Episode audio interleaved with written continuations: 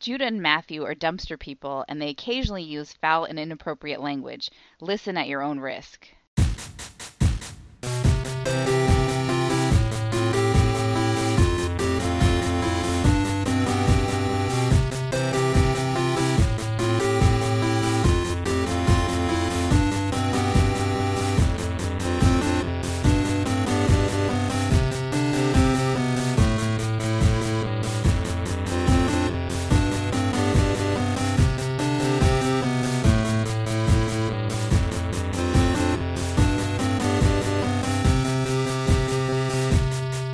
Welcome to Brother Date. I'm Matthew. I'm Judah. Oh no, he's still going.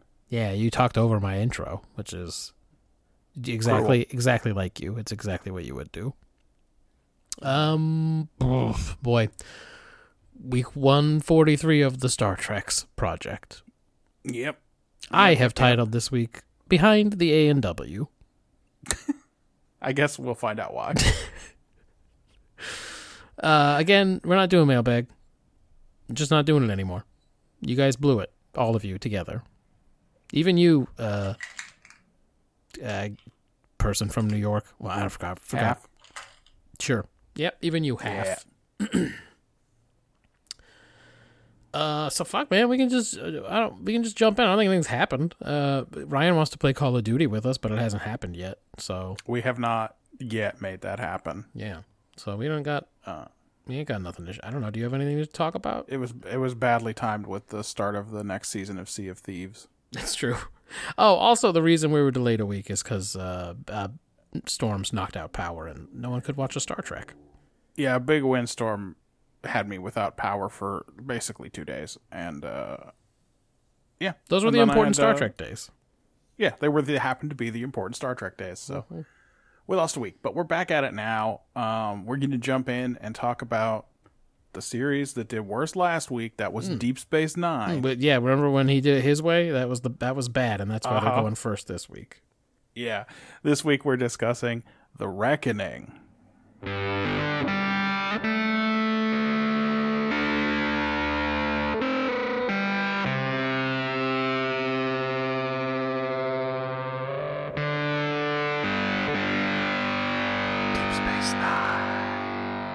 Also, did they do a version of His Way in that shit episode with all the shit standards? No. So what the fuck? No. I don't think at any point he's saying I did it my way. All right. I want to go back and even deduct more points. Sisko is giving a big war briefing. The Dominion is creeping close to Vulcan, and that sounds bad. It's not good. But the Romulans have driven the Dominion out of Benzar. Yeah! Also, Sisko's going to Bajor to see some shit that was dug out of the earth, because, emissary stuff. It's his main hobby these days. Odo and Kira. He did his solar sailor thing. He did his clocks. They forgot about baseball for a while, so his main shit. Ever right since he saw that obelisk or whatever. Bajoran. Archaeology. Fucking so stupid. Remember how bad it was last time? Do you remember how bad it was when he saw that obelisk and then he had to have brain surgery from the changeling? Yeah. Yeah. Well, it's bad this week too. He's going to have to learn a lesson at some point. Odo and Kira pressed their noses together and I got a little bit sick. On Bajor, Sisko chats with the digging monks. They're just monks. Just simple monks. Kira and Jake spar about whether Sisko's getting too into his emissary role. Because Jake's bored. The shit being excavated is like 30,000 years old or something. And they find a dumb old door that says, "Welcome, emissary." And that's why he knows about it. They called him and told him. The wormhole aliens do their thing, where they pretend to be all of his buddies. And then they say the reckoning has begun, and that's the name of the episode. And much depends on the Sisko. Yeah. Then they feel the need to launch him across the cave, too. Yeah, that was weird, huh? I didn't really understand that at all. It's weird that the prophets did that. I mean, I guess maybe we'll learn that there's something else inside that stone besides just a prophet, but they sure blasted him in a way that would have killed a man. I don't know why they did that. In the real world. It said, much depends on you, but also only if you survive this fucking ragdolling we're about to do. Anyway, he's out cold. Credits. Sisko's awake again, and he decides he's going to devote all of DS9's resources to figuring out what else is written on this dumb stone tablet that he's stolen from the surface. Yeah. He makes Dax work on decoding it, which she hates for some reason. And to make matters worse, Kai Wynn comes aboard. And she's mad, and she's got a good reason, because this dude is a plunderer. Yeah. He just tells her that this belongs on Deep Space Nine. Yeah, she starts talking about the Elgin marbles.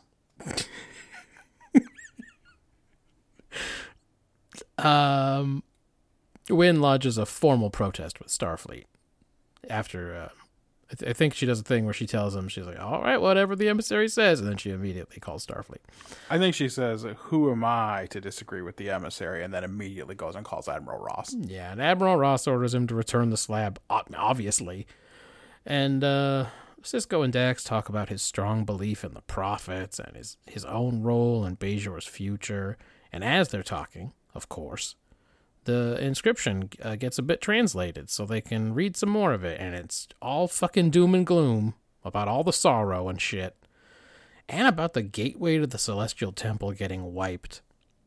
Dax says that's Deep Space Nine, but I would have thought that meant the wormhole. I immediately thought wormhole, but... Yeah, that's the gateway, yeah. Right? I don't know. The station... Maybe that's the entrance, and the station's the gateway? The station that they just kind of thrustered over there a few years ago? I don't know, man. That thing's been there for forever. So, I don't know, man. Unless they're in the past or the mirror universe. She says it's DS9. No one disagrees. As Bashir, Quark, Odo, and Worf, I have Little League Team B this week, I guess, laugh about prophecy, the station starts a-rattling, which is spooky scary for everybody. Wynn asks Sisko to return the dumb slab again. It's a formal request from Shakar, actually, so... Eat shit, man. But Sisko is Janeway this week. And also, Picard is Archer this week. And Janeway... We'll have to see who Janeway is this week. But Sisko's Janeway. And he just says, nah, eat shit. I mean, she's kind of also Archer, if you want my opinion. Two Archers and a Janeway this week? That's a bad week. Dax uncovers more dark and mysterious writing on this slab, and Sisko goes to chat with Kira, who enables him by saying, nah, man, Kai Wynn's just jealous of you. Jealous of how cool you are and how you always squat up with the prophets. Then Kira confronts Wynn about it to no meaningful conclusion. The station's still shaking and fucking baking up there, and Jake comes to chat with his dad. And he says, being the emissary has made you a bad dad, but it's fine. They're still cool. And then Sisko goes down. And Sisko doesn't tell him, yeah, but I know that when you worry about me too much, you become Tony Todd, so I'm not going to do anything to stop that. That's right. You could use a little bit of Tony Todd in you, young man. Anyway, Sisko goes down to shout at the slab of rock, and then he hulks up and tosses it across the room. Just fucking smashes it.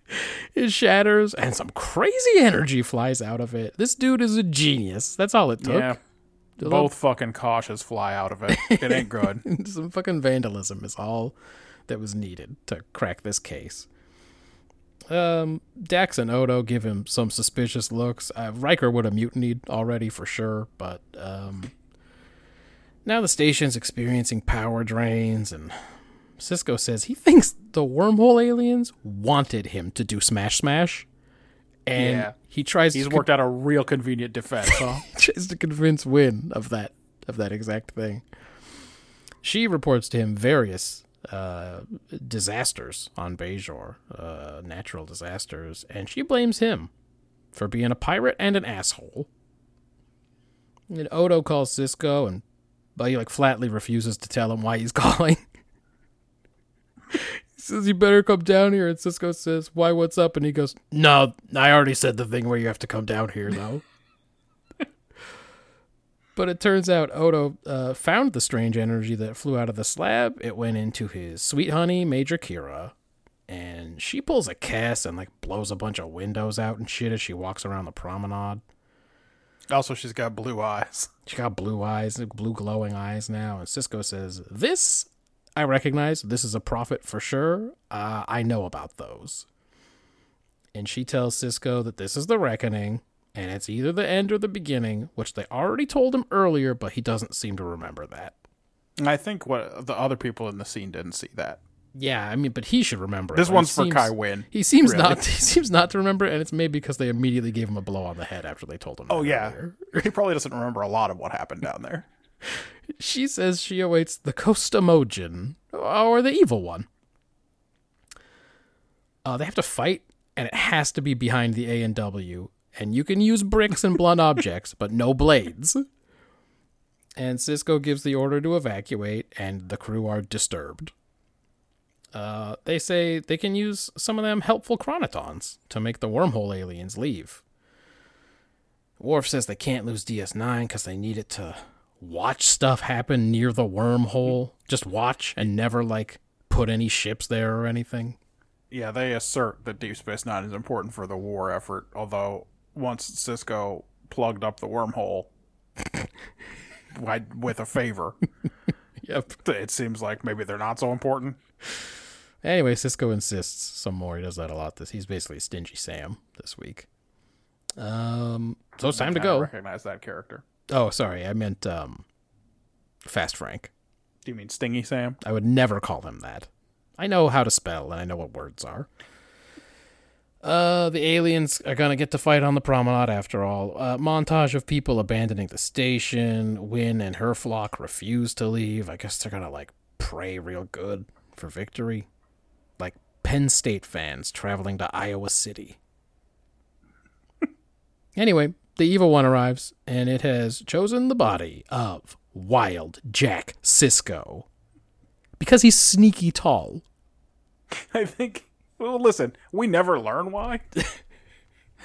So it's, you know, it's either that or because the thing wants to fuck with Cisco, but, like, it could be. It's sneaky tall. Like, that guy's pretty tall. Yeah. Hey, have you guys seen that guy, Jaglam Shrek, around here? No? Who's the next tallest guy? He said, this guy, there's something about him. It's the way his hands dip below his knees and stuff. It's just, there's something. He's got a very majestic presence. Jake Cisco can see his own ears. His eyes are so wide set. I don't think Jake's ever used his muscles except to, like, shrug or do a real heavy sulk. So he's pretty spindly, but I guess they're not going to use fists, it turns out. Anyway, Jack, Cisco, and Kira shoot harmful rays at each other.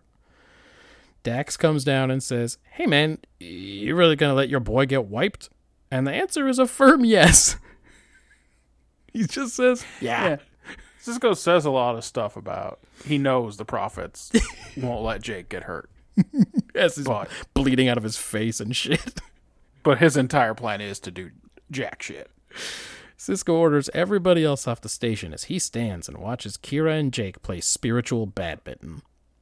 And Kira is winning, but suddenly the fight is interrupted. Kai Wynn somehow got into ops, and even crazier, learned how to turn on the chronoton juice. So technically, she Nielsen options it, and the fight is a draw. Yeah. I guess she did. I thought she did this because, you know, the emissary was willing to give his son up for this shit, and she was jealous, so she stole his thunder? I think? But Kira says, directly to Wynn, that she just couldn't handle the emissary had a stronger, beefier faith than she had. And also Jake says, it's cool that you were intent on having me zapped to death. I felt the evil of the Kostomogen, and it sucked.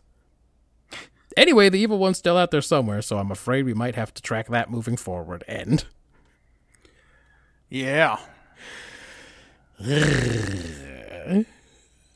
But just spoiler alert, I have 3 candidates for last place this week, so we'll see how it goes. I have no prediction at this moment in time as to which episode is going to win. I have one anti-prediction because you saw my initial score. Yes, you have one that is somehow even well below the others. 3. So we'll see. All right. What the hell was this episode about, man? It's season 1 again, boys, because the message in this episode is it's all personal. Yeah. Both Cisco and Wynn make wild, big decisions based on their need to be important to the prophets and Bajor. Yeah. What's that worth late in season 6, deep in season 6? Yeah, we've done this one a few times, I think.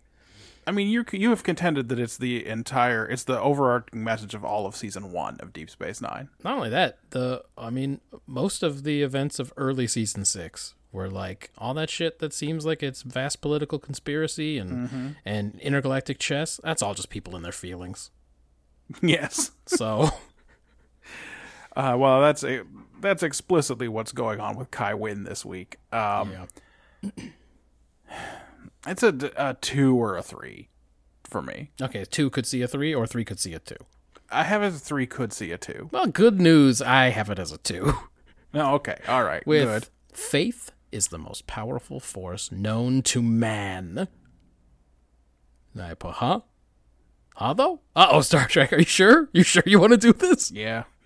And I gave it a 2. Sure. I gave it a 2. It's not... This set of Star Trek writers on this week are sure. Yeah. I don't think it's true, and I don't think it helps. So, yeah, it's not a lot of points. But in execution, oh boy. We are deep in mysticism now. Yeah. If that is what you enjoy, then you will like this one a lot more than I did, probably. There's a literal fight between good and evil with no context whatsoever. They literally just tell us it's good and evil. We don't know why we should care about that struggle or what it even means in this case.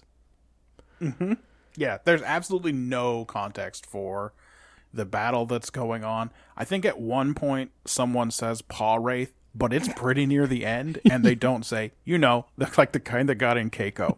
You remember? You remember that? When Keiko... A lot of people get possessed on this station. Everybody remembers it as O'Brien was beating Keiko up pretty bad. Yep. But do you remember that turned out to be some kind of demon? They never explicitly published a retraction on that, did they? Everyone just assumed it was O'Brien. I heard a full Nausicaan say, "'Cause he's Irish." How do the Nausicaans know about that? They're stereotype? Good at that. There's the one thing they're really good at is just finding the things to pick at people about, and they knew it. If they make fun of this Irish fuck over and over again, it was going to get to him. Cisco is... But you're right. They make no attempt to explain what this is religiously. Nope. They say the evil one, and Cisco doesn't go, what does that mean? Yeah. What do you mean? What do you mean evil? What does he... Did he do something? Can you explain more? No, he just goes, you got it. I'll fuck him up if he shows up around here. The guy, Kira says the cost emoji, and just exactly as Kai Wynn is saying the evil one, you see Cisco mouth but not say out loud, America. That's right. It's like, oh, I think it's a great Satan. Cisco is basically a lunatic now. At least that's how reasonable minds within Starfleet should see him. I'm gonna give it to him on this. This is a sneak peek at Best Actor, but Avery Brooks does lunatic eyes throughout this episode in many occasions, and I can't honestly even explain what he's doing different than his normal eyes, but it's in there. Yep, it's very subtle. It's like Mr. Met subtle. But I'm guessing there will be no consequences for his fucking wild behavior this week. Why'd the wormhole aliens launch Cisco like that for fun? For drama? I don't know. I didn't keep detailed notes on this one because I knew I wasn't the one describing it. Do I remember correctly that there's a scene where Cisco comes in and tells them he's convinced Admiral Ross to let him evacuate Deep Space Nine and let this battle happen? Yes. He's convinced them that the wormhole aliens are an important ally or something, and that they're the only thing keeping the Dominion on the other side of the wormhole, so we better just do what they say. Yeah, for sure. Amon Ross must hate getting calls from Sisko. No, he hates his guts now. He really regrets giving him command, which he immediately turned over of the 9th Fleet or whatever. It's like, hey, this was my guy, and I fucking gave him command of a whole fleet, even though Starfleet, as far as we know, has 80 or 90 admirals. And then he did a thing that I don't think he's allowed to do, which is he gave that command over to another guy in a different army, and I just let it go. I didn't know what to do about it. And told me he was going to personally bring the Romulans into the war on our side. He told me he had a plan to fake intelligence. I'm just in too deep now. That's right. Hey, man, it wasn't a winner. I gave it 2 points.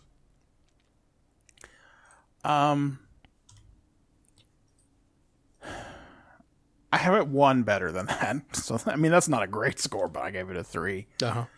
Every time I sat down to complain about, oh, the way I wish they did this episode different, I realized they had done it. Like, I kept saying, if this is all about Kai Wynn being jealous about her place in the religion, how come they don't have her say stuff? And then I'm like, no, they did. No, they really did, though. Yeah. I remember the scene now where she tells Kira that she's never even had a vision with an orb. Yeah. She must be fucking touching orbs all day. She's probably got all 6 of the orbs that they have. She tried to do them all at once in case that's what it took. She's like, I'm going to touch all of them. She's like doing Twister. She's got her hands on 2 and her feet on 2, just trying to have any kind of now put the other one on my bare bosom. It's not sexual. How dare you?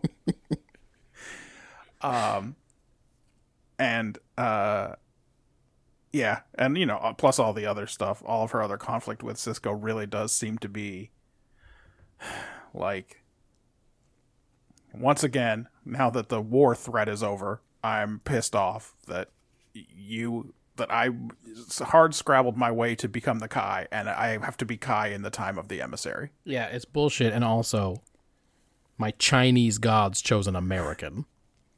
Yeah, that too. Which is some bullshit. All right, but I had a bunch of complaints, and then I kept going, no, they did what I wanted them to do. I was just so mad. I'm just mad about the paw wraiths in general. Yep. Jake is in this one to be in danger, and the script knows it, because the rest of his appearances contribute nothing. Yeah, he's just like kind of a whiner, as always. Yeah. He's just there to be Sisko's kid, and it would have made a lot more sense if he was still 14. And not 6'8" or whatever. Exactly. Yeah. The Kira and Odo B plot doesn't work for me if you're not going to show Odo in any pain when Kira's religion suddenly puts her at risk. No, he's super cool about it. He's like Chakotay cool. He's extremely cool about it, and that to the point where I expected at the end for her to go, "You weren't more worried about me." When she says, "You were trying Sisko to respect my religion, huh?" The others told me whatever. Like you said, I wouldn't want to be saved. That I'd want the prophets to use my body to fight the evil one or whatever. And then I also thought, I wonder if she's gonna go, "What the fuck are you talking about? What are you thinking?" Or like, yeah, hey, I'm glad that you respect me, but you understand I could have died, right? Jack Sisko almost fucking killed me out there. He's got a reach advantage, Odo.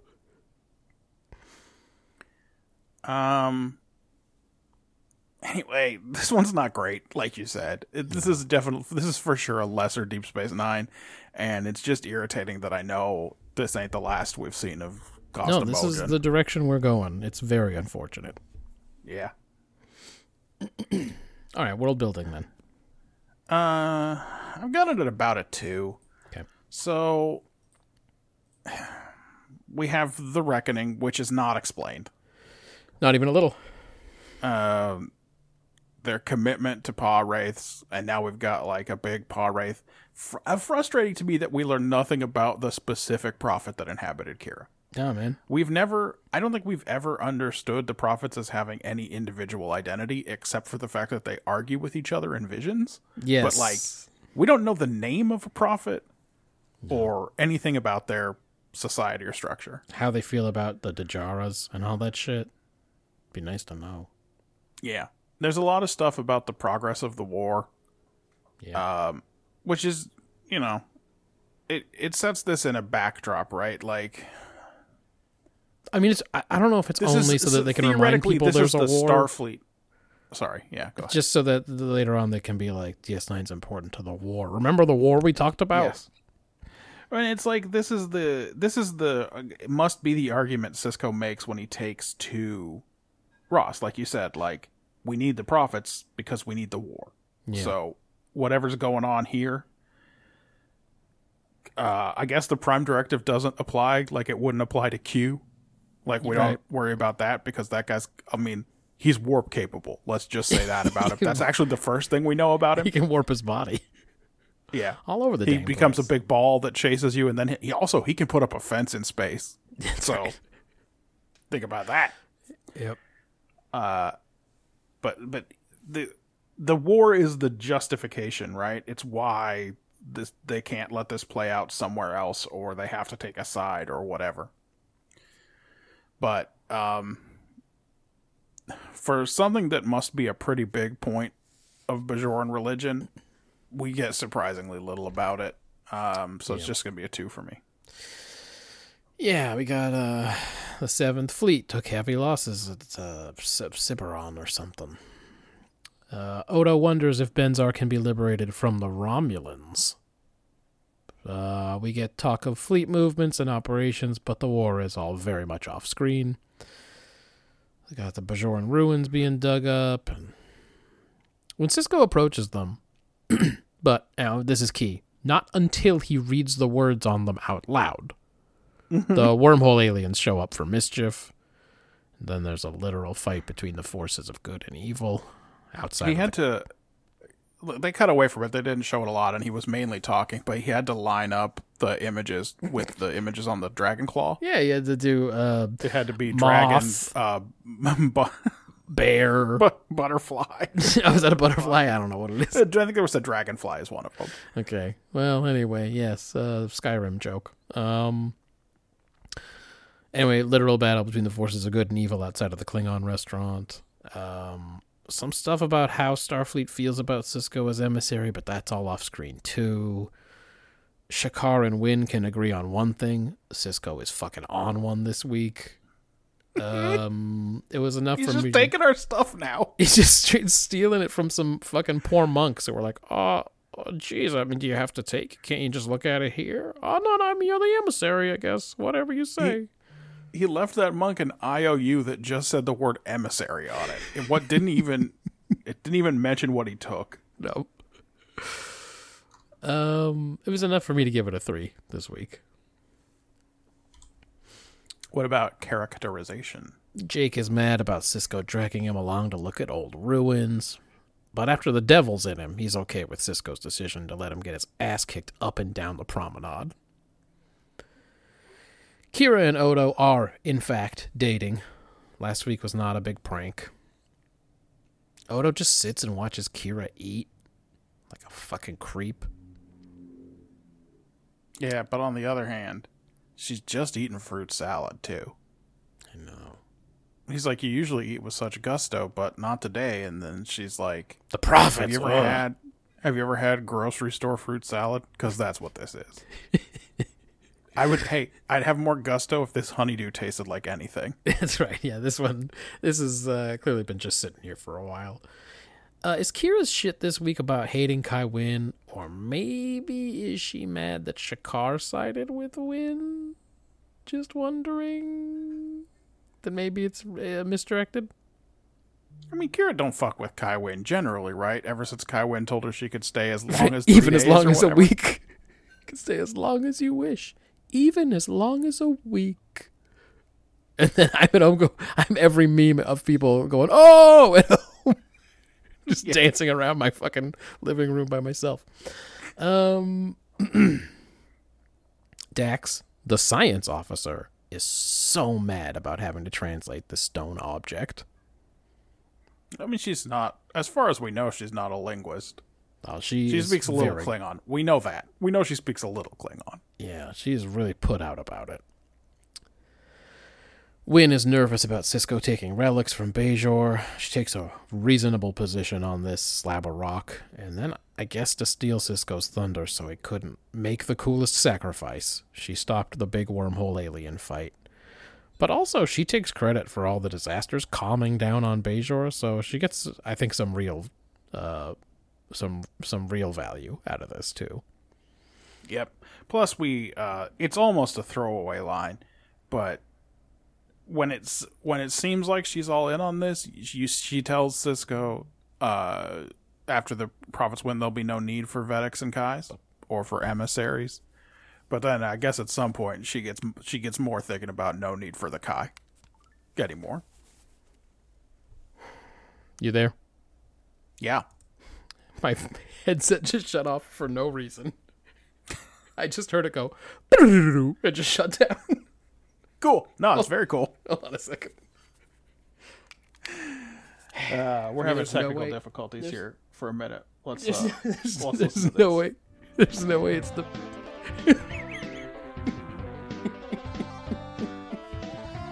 Video Game Power Hour. I'm just going to leave all this in. I'm not editing any of this. Who fucking cares anyway?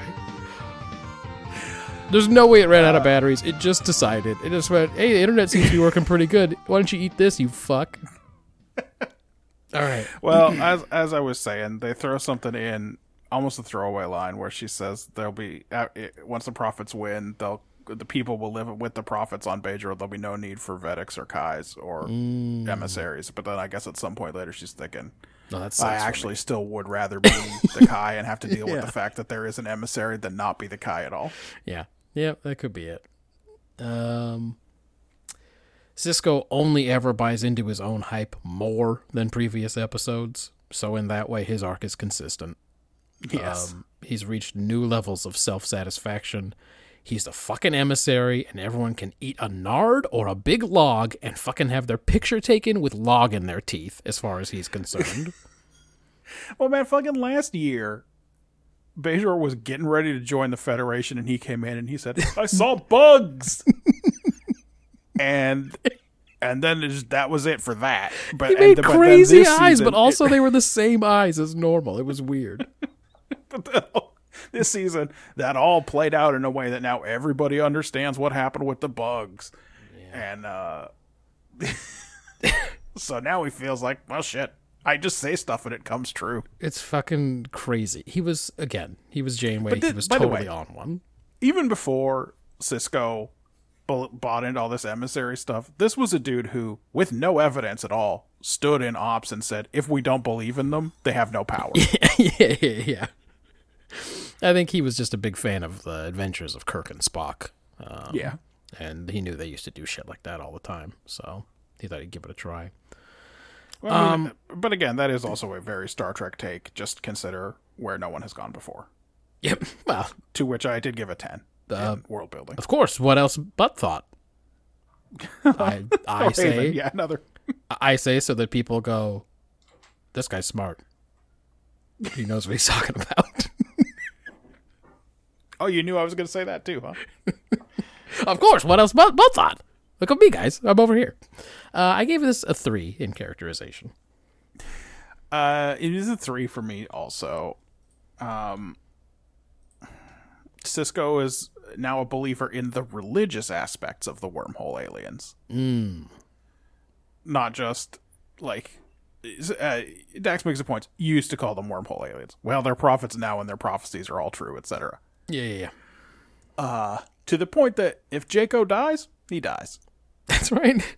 I mean, again, Jadzia tries to stop him, and he just goes, no, though. So I mean, this is an episode where he smashes a priceless artifact and then says, I was supposed to do that. And then we're like, he's the good guy. It's like he's a parody. Yeah.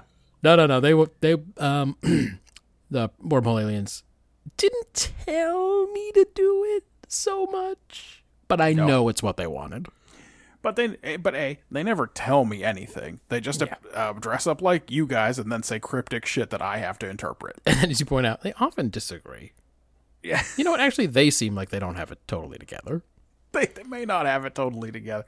One guy came in last week. Last week I heard from them, and one guy walked in the room and said, what's baseball? And the other ones all went, not this again. And then I got to explain baseball again, and I don't know where that guy had been. But he was a wormhole alien.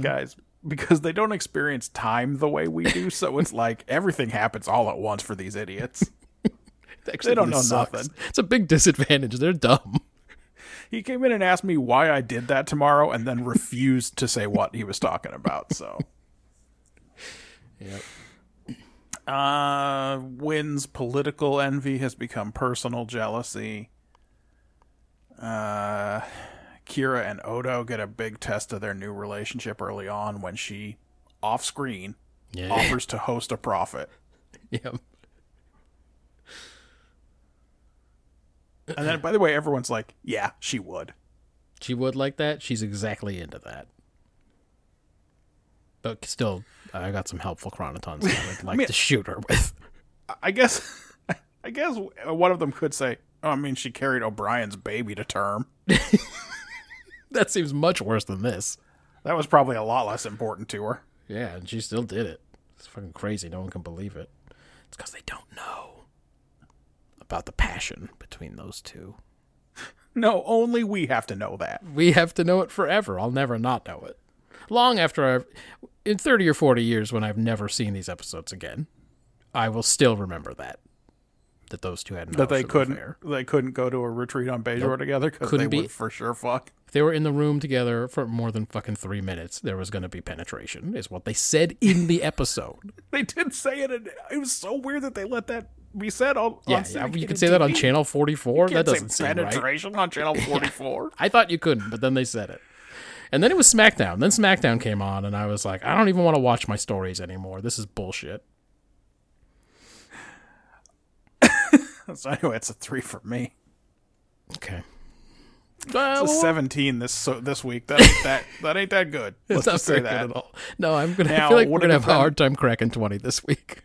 You technically have to go back to week 138, where except for 17 to have been the worst because two 17s happened that week. But, no, it's a 20. This is a 20, isn't it?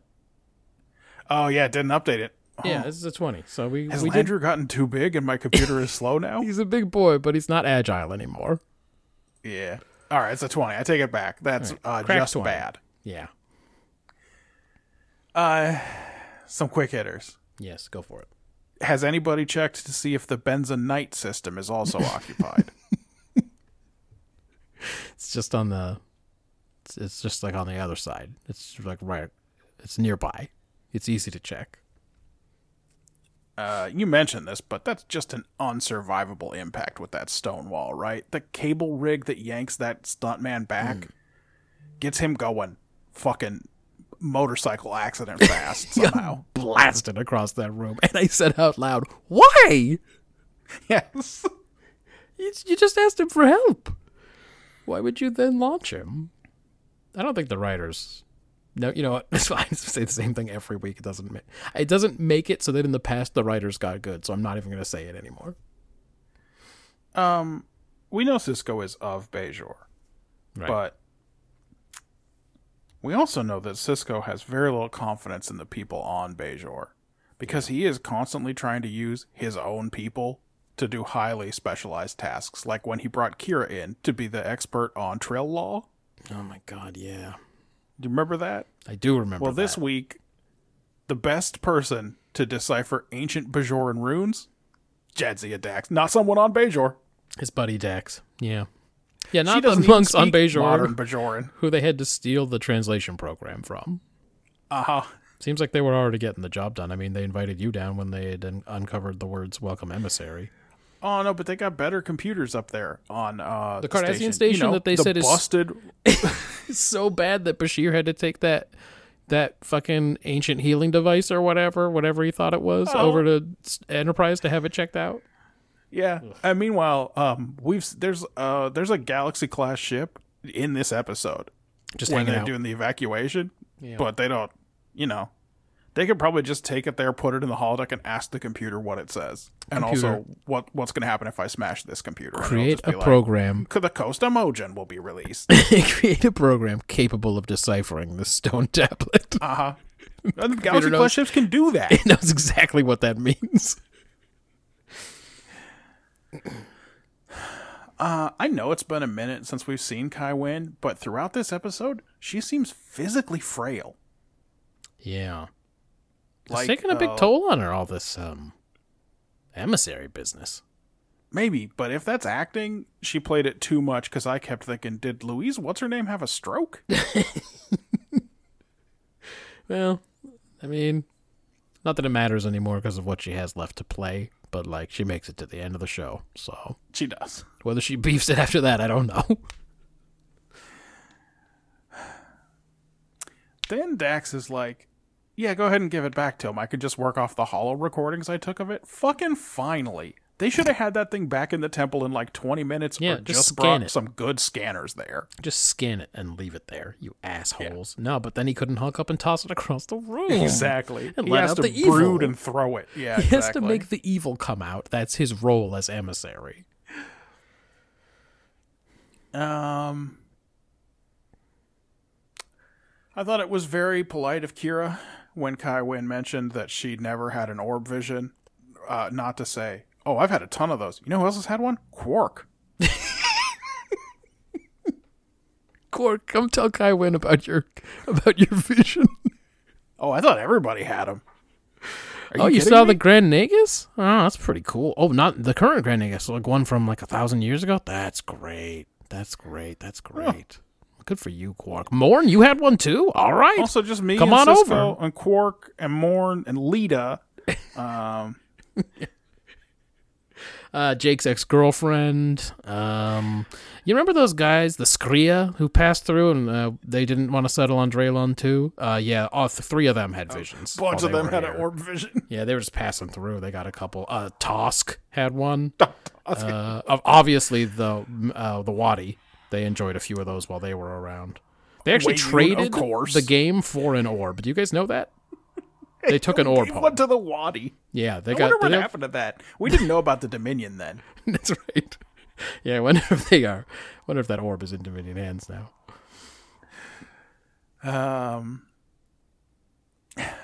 I looked it up.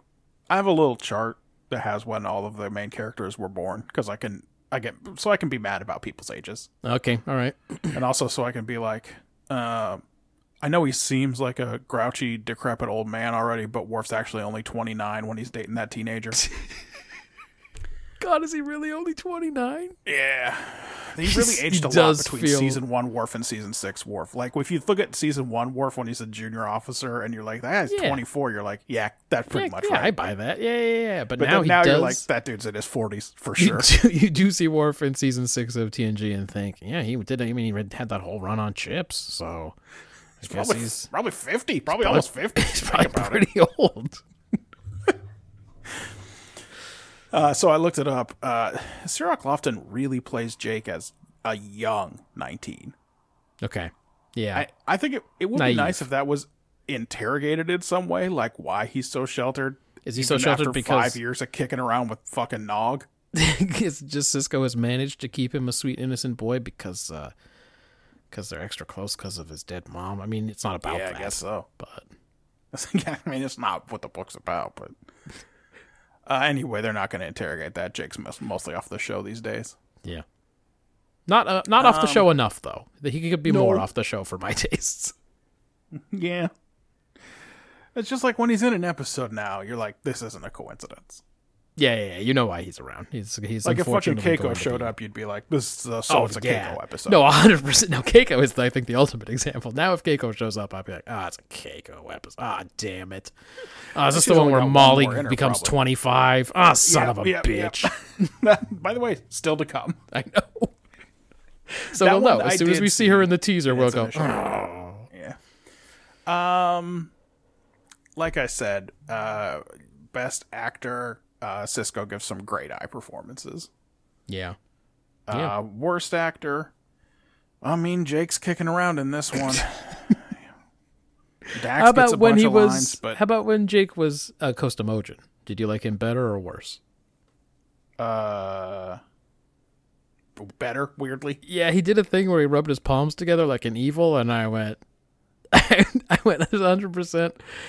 Someone told him that as an example of something to do, but they didn't mean that. But he just did. Yes, they're like like evil guys. Oh, I'm so evil. And he's not like, this, okay. But imagine you were to rub your hand. But they didn't say the not this part because they didn't watch as much. I think you should leave as I did. That's right.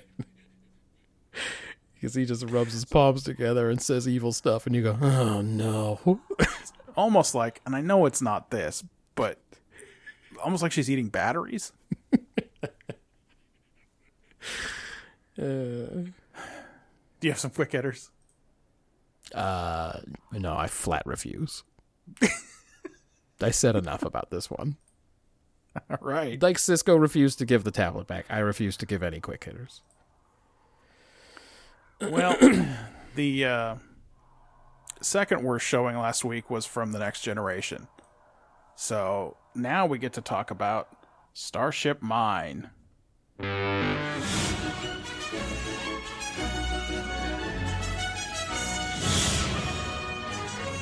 What's that title mean? It's a good question. I guess they didn't want to say, I'm Captain Picard, and this is my starship. Get the hell off my starship. So it's just my starship? As far as I know, like, I didn't see in the Memory Alpha that this is a reference to an old movie from the 60s or anything, as it sometimes is. Or, you know, sometimes it's just a straight-up reference to a recent Batman movie. Yeah, sometimes. Like in the pale moonlight. It happens. That's been known to happen. Yeah, that's a good question. Maybe it means a mine like an explosive. I do sometimes say stuff a starship like blows up. Pepsi mine. Fucking... back scratcher mine. Let me look around at a front object. Old Fezziwig mine. I'm drinking an Old Fezziwig. Good choice. It's rich and spiced. Mine! Okay. All right, let's do it. So the Enterprise is in for maintenance. It's accumulated too many baryon particles, which is nonsense. You don't want them, though. They're bad. The Reimler array is going to do a sweep to remove them. Uh-huh. It's just basically, it's going to shine a big green light, and it goes on the ship and also through the ship. And the ship has to be evacuated. We get a couple of little scenes with people to make sure we know how serious this thing is. Like, not only are all the people leaving, but Beverly has to put tissue samples into stasis. Stasis is powerful, man. You can't get the fucking rays through that thing, huh? They gotta put special diverters around the computer core because the fucking baryon sweep will mess it up. So I guess it's just still got whatever baryons it had in it, huh? Yeah. I guess maybe they're not that harmful in the ship's computer. Then Picard steps into the turbolift with Data and asks the computer to take them right to the B plot. Yeah, that's right. And the computer says, if you'd like to enter, Captain. Yeah. If you'd like to enter the B-plot. Data is, he's trying, you know, he's ascended to a new form of consciousness, and it is Season 1 Data, because he's trying to get the hang of small talk now. Just like when he tried to pretend to sneeze. But back then he was an android trying to get a hold of small talk, and now he's a real man who's just trying to figure out small talk for the first time. Trying to figure out small talk like, you know. Like a real man. He's a person now, but he's not normal. No, he's not out. You know, if his dad had told him he was normal in his vision, he would have believed it. His dad never said he was normal. Picard suggests that he should keep an eye on Commander Hutchinson, who runs not the Reimler array, but like a little outpost down on the planet that it orbits. The Icarian base. Maybe just a Carrion base. And then this dude is throwing a big mixer for the most important people on the Enterprise staff and the other 950 people. I don't know what they're doing. Well, it sounds like no one wants to go to this fucking party, so they're probably all pretty happy. Right. Picard gets to the bridge, tells the computer to turn off all the command functions in 30 minutes exactly, and then goes to take a call from the station administrator, Mr. Orton, who talks like his name's not Orton. Text-to-speech program. Don't be fooled. It's not Orton. Everyone very carefully says Orton the whole episode. So it's Orton. It looks like Orton, but it is not. A rare pronunciation note on alien names. The way Marjan says Akron instead of Akron, that's not what's happening here. His name is Orton. Right. Then everyone has fucked off in the meantime while he had that 30-second call, so he gets a moment for himself on the empty bridge while solemn music plays. And then as he's stepping back into the turbo lift, he gets a glimpse of the station team setting up on the bridge, putting some more diverters in place or whatever. Hey, Tuvok's there. Tuvok's there, but also Lita Alexander and maybe Dodger as well. Oh shit, was that Dodger? That's the lead lady. She's the lead in this. Is Dodger from Babylon 5. And Lita Alexander's the B team. This is a rare thing to say, but she's better in this than she is as Dodger. She's not good as Dodger at all. I think that maybe they saw her in this and they're like, I don't know if that timing. Yeah, timing probably makes sense. They saw her in this and they were like, hey, she was pretty good in that Star Trek episode. Let's cast her. And then she sucked as Dodger. Yeah.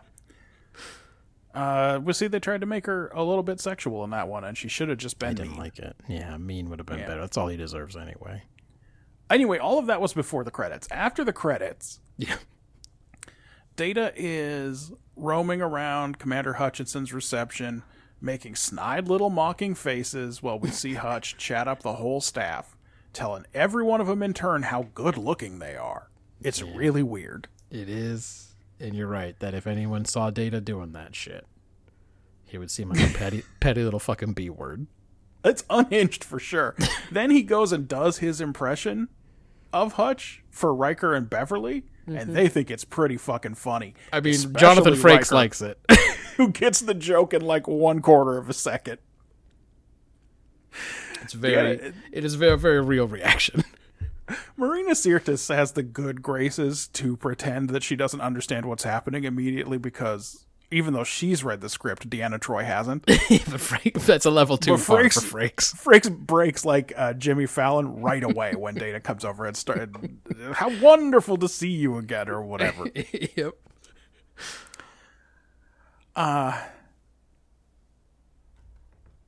You're right. No one. I didn't say it, but no one wants to go to this party. There's a little bit where Worf asks permission to be excused, and Picard says, "Yeah, sure. I wish I didn't have to go." And then Geordi tries. Geordi says, "Oh, hey," and then Picard says, "Nope, I'm not excusing everybody." So, yeah, Mr. Worf beat you to it. But Hutch here lets slip that there is a stable with horses at this outpost, which is why it has to be on the planet, I guess. Yeah. Even though. I don't think we even see a matte painting of the... No, we don't. We see the planet, and that's it. We never see the matte painting of the Carrion base. Well, this is Picard's out. He's going to run back to the ship to get his saddle, and he ain't coming back to the party, and everybody knows it. Yeah. Some people in there can read emotions and know he's lying. Yeah. I mean, you don't have to know he's lying, but like she knows with certainty that he's lying, and she makes a look... That was actually, I thought, a good small touch. Yeah. Troi looks at him like, this fucking liar. I can tell he's lying about this, and he's abandoning us, and he's our captain, and he's never coming back.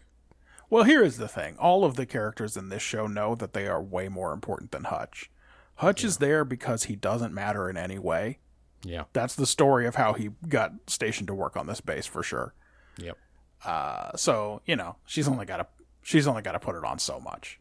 Sure. Yeah, no, they don't have to, like, lick this dude's boots or anything. They just have to not punch him out, probably. Well, Picard takes the time to change into a whole little riding outfit while he's up there, and that's going to turn out to be a mistake, but he doesn't know it yet. I mean, it's going to be a mistake for that fucking crew of mercenaries. Yes, yeah, for sure. He turns out to be fine. But on his way to the transporter room... He sees an open panel with some cut-up fiber optic cable inside of it. You know, like the kind you'd fucking yank out of a turbo lift to make a little rope. Yeah. Or maybe you'd yank out of the top of the Hathaway or something. Yeah. And then I guess they splice all that fiber optic cable back together somehow. I don't know. I mean, he does some vandalism of various kinds on the Enterprise in this episode that when a work crew gets to it, they go, well, what the fuck? Definitely in my quick hitter. But yeah, he sees this thing and he's like, oh, that ain't right. And then Tuvok comes up and menaces him slightly with a plasma torch. Mm. And then Picard beats up a much shorter black man with a different haircut. But then Tuvok's back, and he gets a Vulcan neck pinch from Picard. I wish they would explain what happened in that scene. I was confused for sure. All right, so Patrick Stewart's not a particularly tall man. No. Definitely not as tall as Tim Russ. No, he's got the movie star shorts for sure. Yeah. But when they cut to this scene where Picard takes a swing at him, it's a little guy, and you're like, what? And Tim Russ was like, he looks like way smaller than me. Is that gonna matter? And they're like, nah, man, we got it. It's all about Tim Russ was like, can I get a picture with the guy who you think looks like me? And they're like, no, you're not important yet. That's right. Well, I was in Star Trek 6. Has that happened yet? I can't even remember. I mean, I think it has happened. He was in Generations. Was he in 6? Tuvok? Yeah, wasn't he in Generations? Was he not? Was it Generations he was in? Yeah, he's in Generations. He was on Sulu's ship, right? Yeah, but we don't find that out. But we don't find out he was on Sulu's ship until that Voyager episode. No, I gotta look it up. Yeah, because remember, he's in the back of the Enterprise B, hanging. I think you're thinking of No, please help me. What's his fucking name? The guy who was actually a famous movie star, and he comes in to tell Sulu that the Enterprise called him or whatever. You're right. He's an Enterprise B lieutenant in Generations. Fucking guys. Christian Slater. You're thinking of Christian Slater. He was in Star Trek. I wasn't thinking of Christian Slater, but I am now, and you're right. He does come in to tell Sulu. Just a line. He just comes in to say, Starfleet wants to know something. And you're like, Christian Slater? What's happening? Yeah, you're right. Anyway. Anyway, Tuvok, you're not important yet, so... Yeah. Eat it. Picard has learned to do the Vulcan neck pinch from somebody. Yes. Maybe Sarek. Probably Sarek. My theory was also it was a remnant of the Sarek mind meld. Yeah. He avoids the other members of the scanning team, but he doesn't quite make it to the transporter in time to beam out, probably because he fucking jogged there in his riding boots instead of sprinting for once. Yeah, he does. Like, he's on the pad when the command functions lockout that he put in earlier. I hope he regrets it. I hope he goes, I should have run one fucking time in my life. Or Doctor keeps saying I need to run more. Probably if he'd spent less time picking out his little riding outfit, he would have made it off the ship. You're right. That in the moment, that does seem like a big mistake happened, for sure. Yeah.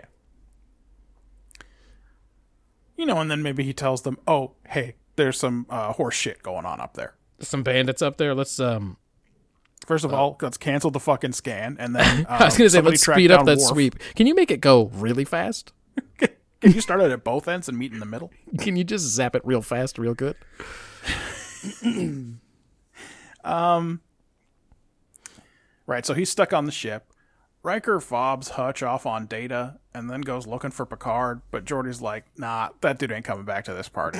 He probably went right to the stables. He's probably 10 kilometers from here by now on some horse. Yeah, actually, hold on. Let me go outside and take a look. I can probably see him. And Riker's like, no, you're not leaving. No one else gets to leave. Instead, we see Picard dragging Tuvok. What's this guy's real name? I didn't even write it down. Oh, I don't remember. Yeah, they say a bunch of shit over communicators and stuff. I don't remember their damn names. I called them Lita Alexander, Dodger, Tuvok, and I didn't mention the other guy even one time in my notes. The little wiener guy. He's just like a sad guy. He's just like, oh, I guess whatever you say, boss, but isn't it dangerous? Aw, shucks. He drags him into sickbay, grabs a hypo spray, overhears a call on the radio for DeVore from Kelsey. Yeah. When DeVore wakes up, he tries to get answers out of him, but when this guy's like, you're a Starfleet officer, you're not going to kill me, he knocks him back out with the hypo spray. Yeah, but then he just leaves him there, right? He just leaves him in sickbay. We'll see him in sickbay again later. The body's just still there. No one thinks to look in sickbay when they're looking for DeVore. Yeah, but then that sweep definitely comes through. Yeah, it's probably got him. He starts climbing some ladder, but then someone puts a gun in his back. It's goddamn Lita Alexander. I know. He almost says it, too. He wants to say it. He turns around and goes, oh, I don't know you. Geordi's been circling the buffet, and he is right about to tuck into a plate of what looked like scotch bonnet peppers and cottage cheese when, you know, he's got that visor and it gives him some information you don't normally get. Well, he sees something weird under the table with his visor. Oh man, I felt so bad. And Orton comes over and tells him, hey, don't worry about that. Everything's cool. And he's like, no, I can help with that, but I was just it's drawn too much attention. As soon as he started to uncover those crimes, man, I was begging him to stop. I was at home going, they're gonna blast you, man. Just pretend you didn't see anything. It's cool, man. Don't you know what's about to happen? We're just like, wasn't it cool how in this episode, Jordy said, Jordy don't see nothing. So he just walked away with his plate full of shitty fucking snacks. But nope, he's drawn too much attention. Orton pulls a rifle and shoots Jordy and Hutch. What a surprise. Back in engineering, we see two ugly alien men and a regular human man and Dodger. And they're working in engineering. And it seems like they're trying to steal some kind of fluid. You know, some kind of engineering fluid. Yep, I know about those. When an alien redhead played by Patricia Tallman marches Picard in, he introduces himself as Mott the Barber and pretends he got lost when the power went out. Mm. And Kelsey, the leader of the group, has one of the dudes keep an eye on him. Then Picard immediately overhears Kelsey talking about trilithium resin and gets a real worried look on his face. Yeah. Back on the planet, Hutch is covered in a sheet. Yeah, man, he gone. Beverly is... caring for a seemingly unconscious Jordy. Hey man, the body count in this episode at the end is something to behold. Oh yeah. For this fucking filler episode. Hutch is dead. They hated him and now he's dead. It's true. They don't really talk about that. I wonder if that bothers them at all. You know. He kind of isn't really a person. No, he's definitely not a person anymore. Riker, Troy, and Data are discussing the situation. They figure Jordy upset the timetable for whatever this is by seeing the weapons, and maybe they'll be able to out-improvise their captors since they're the fucking Sunday company at the Groundlings or whatever. That's three. Right. Yeah, we know about these. They got Big Beef, and you got the Metal Man, and Dr. Scowl, and they're going to do a great job. Oh, and Troy. Troy's there, too. Also, Troy's there. Troy's there, too, but she's just going to stand in the corner, I think. Data immediately says, I can make Geordi's visor into a weapon that can emit a hypersonic pulse, and that's going to knock everybody, but presumably not me, but I'm not going to specifically say not me, out.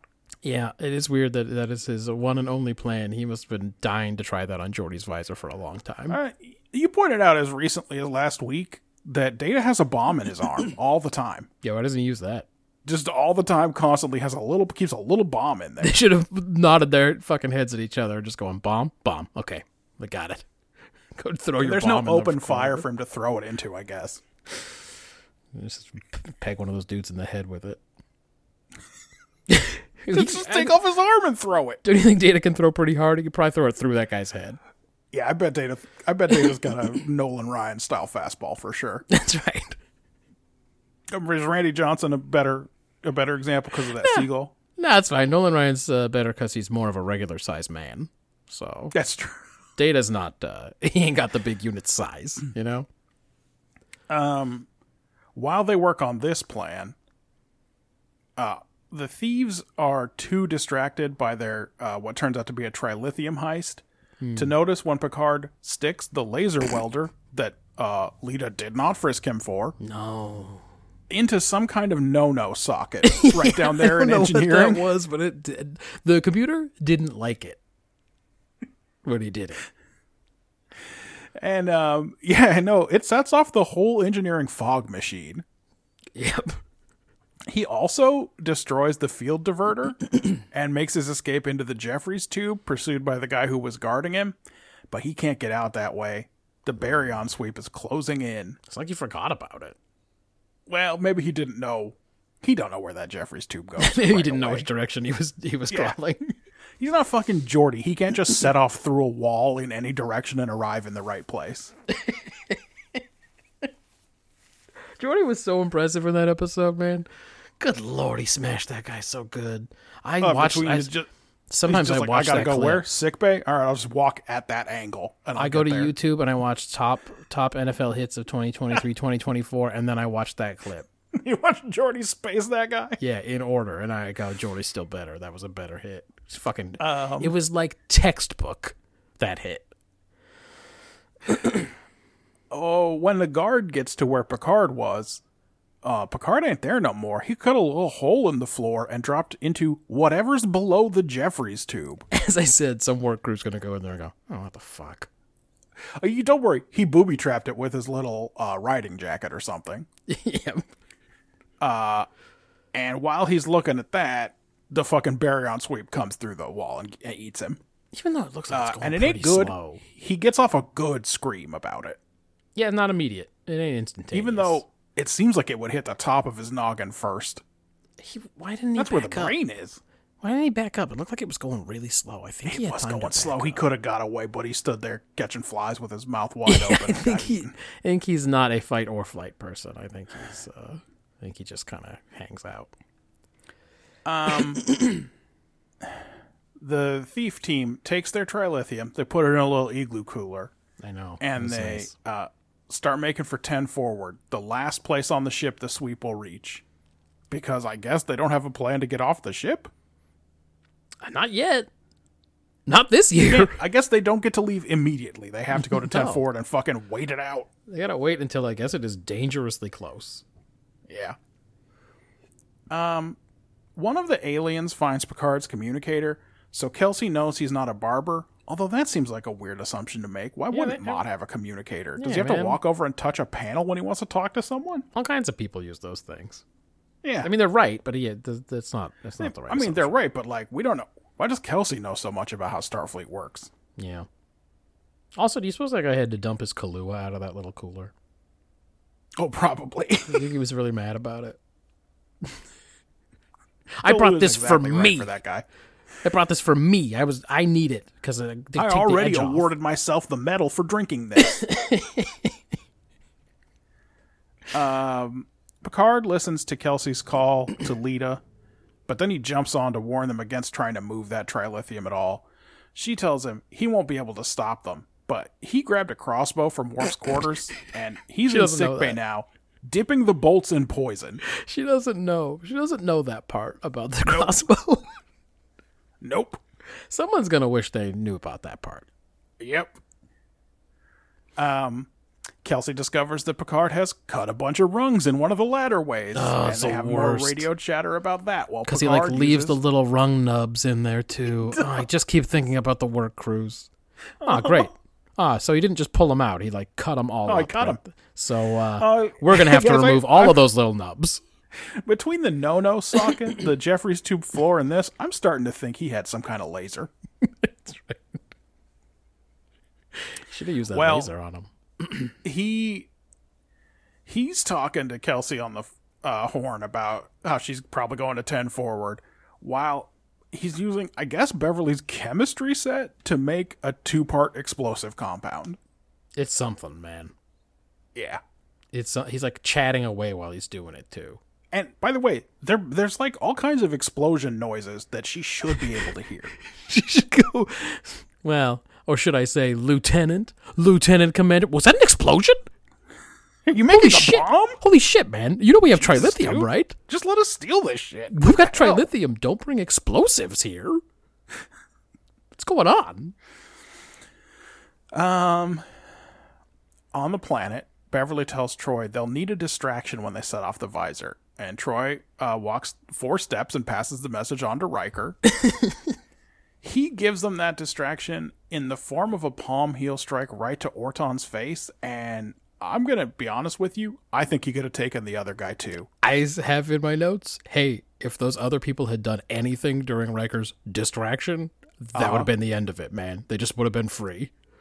I think it's a classic case of getting caught up in what you were planning and missing an opportunity to do something else. You gotta roll with the punches, Riker. I'm gonna knock this guy out. That'll be the distraction. And then I'll wait to get shot. I'll wait to get or punched in the face or whatever. Then they'll draw down on me and I'll be like, but meanwhile, they'll have done the thing. And then he didn't notice, everyone was surprised. Orton with that one, and the other guy is very slow to react to it. Orton and his weird lieutenant are like kind of doughy businessman types, and they were not really ready for this at all.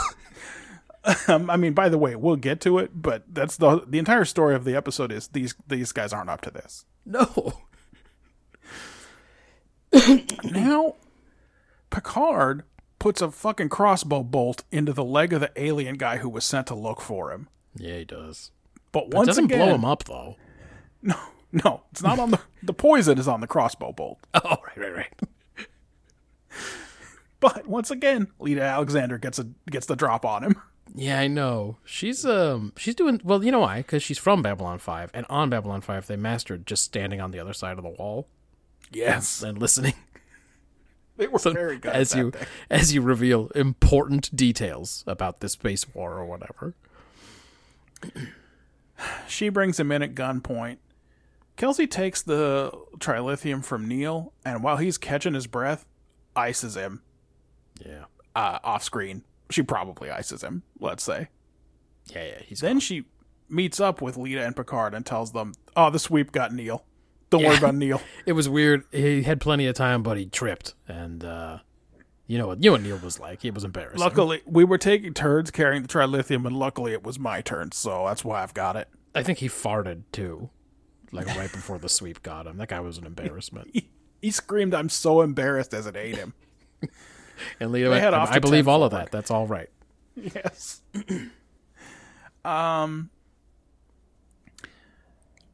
Data recognizes a perimeter alarm on one of the computers, and he figures a ship has just popped in, and this is probably what Orton was waiting for, and that means the shields are probably down, so now's the time to use the visor. Yeah. So sure enough, everyone goes down. I didn't like hearing it in my headphones. Sure. And Data gets to the computer and starts taking control. Picard reveals his true identity and offers to make a deal with Kelsey, but she's got what she's after. She just wants to sell this trilithium. She's not like, yeah, man, this ain't terrorism or nothing. She's just trying to sell trilithium. Yeah, she ain't like our boy Shrek, who's got a secret motivation that she's definitely going to tell you all about later. Exactly. She doesn't trust Picard, so she has him go through the door into 10 forward first, but he knows exactly. No, he knows not to step on the two very colorful strips of tape that are on the floor. Unfortunately, Lita doesn't. No. And she steps on the explosive patch he's put down and gets blown out of the action. It may or may not have killed her, but if not, the sweep did. The sweep definitely got there. Picard and Kelsey begin struggling for control of one of the weapons while the sweep starts coming into 10 forward. But then Kelsey gets the upper hand briefly, but gets a signal from a ship and beams out with the trilithium. And Picard calls the base to tell him, turn off the baryon sweep, please. And I guess Data shuts it off in time. And then Data says, hey, a scout ship just beamed someone off the Enterprise. And Picard holds up a piece of the igloo cooler for the trilithium and says, they're not going to get far. But Data can't see that. It's probably pretty surprising when the ship actually does blow up. And who knows how many people were aboard. The body count, man. He and Orton and his buddy, man, they were bodies everywhere in this episode. This filler week episode. Picard's getting treated in sickbay. When Worf comes in, he's found his saddle. Someone just fucking stuck it in a locker, because what's this saddle doing here? Yeah. They do a fucking TOS-style joke to credits. Hey, man, they ain't got, like, lost and found or nothing. No. Literally, people just went, fuck this, get this out of the way. Just put it anywhere. Well, probably most of them didn't know what it fucking was. Just I don't know, man. I think it's like a big messenger bag, but I can't figure out where you'd put the stuff. Just stuff it into this locker. Where's the stuff go? It's cool. These guys seem like 11-year-old boys or something. They don't seem very responsible on this ship. Are you interpreting all the symbols? Searching your subconscious for their meaning? Well, I think I accurately interpreted that this was Die Hard in space. I said... Matthew, the producers of this show would let you know that Die Hard was just one movie in an action movie tradition. And so, yes. So they were tired of hearing this. Yeah. They said... They stole it. Yeah. I don't know anything stole it from about Randy and his fucking Oreos. Okay. So yeah. Okay. Yes, it's beat for beat like Die Hard, including he's overhearing communications, etc. He's talking to him, but you know, Die Hard didn't invent none of that. Yeah, I had. Sometimes a body count is a fucking necessity, man. And I gave it 0 points for not having a take. This is literally an episode without a point of view. It is just Picard murders so many people who are doing crimes on his ship. I didn't learn about the human condition. He wets all of these fuckers, and no one's supposed to feel any damn way about it. Nope. Also, Hutch died. Hutch died. And also, Geordi killed a kid, he said. It was weird. Geordi is Reginald Vell Johnson in this one. I figured he was the next most capable actor after Patrick Stewart. So I don't know, man. What did you think it was? No, don't fuck with Captain Picard on his own starship. That's right. Like a better episode would have made a point about this, about home field advantage, in this one, the thieves are just outclassed everywhere on the planet, in space. It's like. Yeah. They're not. I mean, great. There's nothing you could do with it. I gave it a 0 also. Yeah, it's we double barreled it on this one. Yeah. Does that mean a 0 on the execution as well? I didn't take it technically, but we'll see where it goes. Okay. Both halves of this one are dumb. Yeah. The thieves are just thieves. They have no ideology. It's not terrorism. The only speeches Picard can give are threatening ones. He can't talk him out of anything. No. And he tries to a little bit. He's like, hey, that trilithium's very unsafe. Please don't do unsafe things on my ship, but that doesn't really go anywhere. Uh-huh. Kelsey's just a piece of shit. All of her various chuds are incompetent except for Lita, and she gets gobbled up by a green special effect with a blown-off leg or something. Yep. Down on the planet, the two worst-prepared hostage-takers ever have no chance. Yeah. This is a rare episode where it would have felt smarter and better if Riker and Data just looked at each other and said, maybe we just beat the hell out of these guys. That's right. I think we could just take them. Yeah. I'll take this guy, and then we'll just be done. They got to do business so we can have enough cutbacks that allow time to pass up on the Enterprise. Yeah. But, these guys should have known, I think we can just beat them up. Did you see the way Orton just... grabbed Geordi by the arm and walked him across the room from the thing he saw? These dudes are not cool at all. They are not good at hiding any of what they are doing, and they are not prepared for this. The other guy's dropped his gun twice. I just have a feeling about this one that we could just beat their asses. And I'm just going to look at you two, Troy, Crusher, you're backup. So just watch, and if one of us goes down, just get in there. Honestly, I'm 80% sure either one of you could beat these guys up, too. So, we'll go first because I think we have the best chance. But, and honestly, feel free to third man in. I think he could take him. Had you seen him tackle a guy ever? He could lay one. He could lay something. Yeah, he can thump. I know he just got all shot, but, I've seen him put his shoulder into somebody before. Straight to the fucking cosmos. These guys constantly let the hostages communicate and walk around the room and plan out of their earshot. And punch him in the head. Get close enough to knock Orton right on his ass. Yeah, man. He should have given him a real punch instead of that palm strike. He probably wouldn't have waken up. Probably just would have laid there. And, of course, this is an episode where they give Spiner a big stage on which to ham it up. Yeah. So what's good about this one? Not the saddle gag. No. So, yeah, it's a 0. Okay. I said, it really is Die Hard in space, huh? Picard does very little convincing and very much murder. He makes a point of pointing out that he didn't kill that one guy, knowing full well the sweep would get him. Yeah. On Planet Small Talk, things are light, and then it's another let's put our best actor down with an injury episode for Geordi. So not much happens there. Their first plan succeeds, and honestly, Riker's negotiation tactic would also have worked if one other person had jumped into action at the same time. Yep. Anyway, it's a pretty brain-dead episode, just action, but at the pace TNG does it, so slow. I didn't have much to say about it. I gave it a 2. Well, what about world building? The Remler Array, the Baryon Sweep, all the robot homies give a boop and a beep. Icaria Base.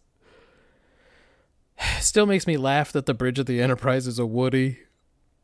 Yeah, sure. Just... In the it's 80s. Got walnut trim for sure, man. In the 80s, they really thought that was going to be they thought that was going to be the shit forever, huh?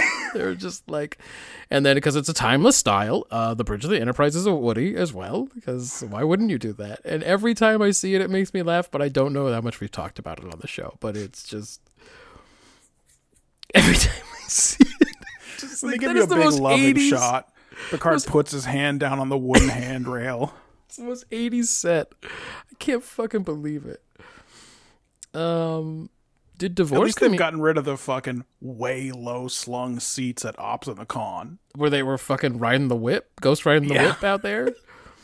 That was super weird, the way they were sitting in season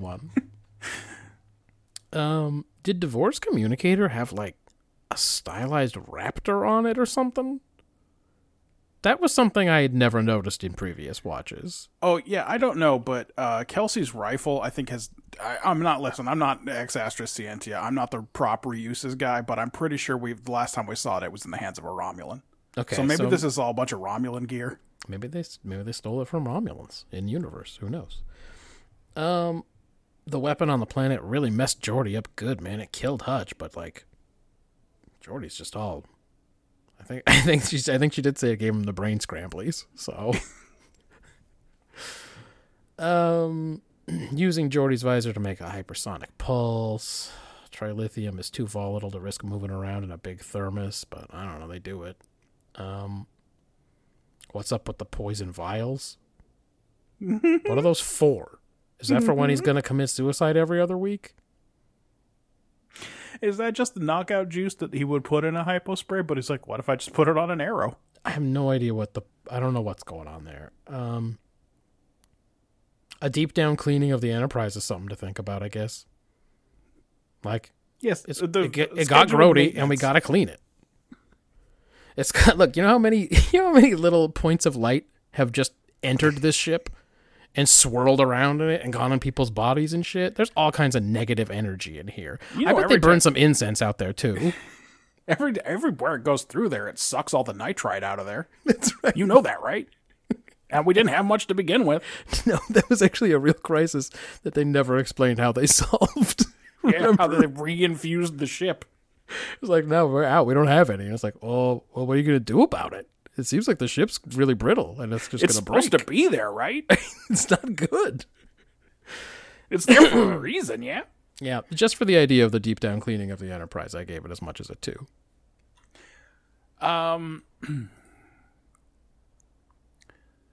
We have a starship maintenance procedure that's made up to get everyone off the ship, and a brand-new unstable waste product that's useful as a weapon, to the point that it's worth this elaborate heist to steal some.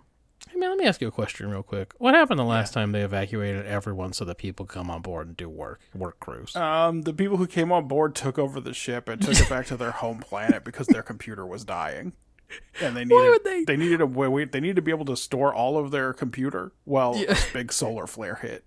Why would they ever authorize a procedure where that happened again? Yeah. Now, when they do it the third time, what's their excuse going to be? It's a good question. I gave it a 0, and the reason I gave it a 0 is because I'm so mad about the Baryon Sweep, but I'm saving that for the fucking quick hitters. Right. Foam at the mouth. So it's over. You're at 0 through 3 categories. That's not a great start.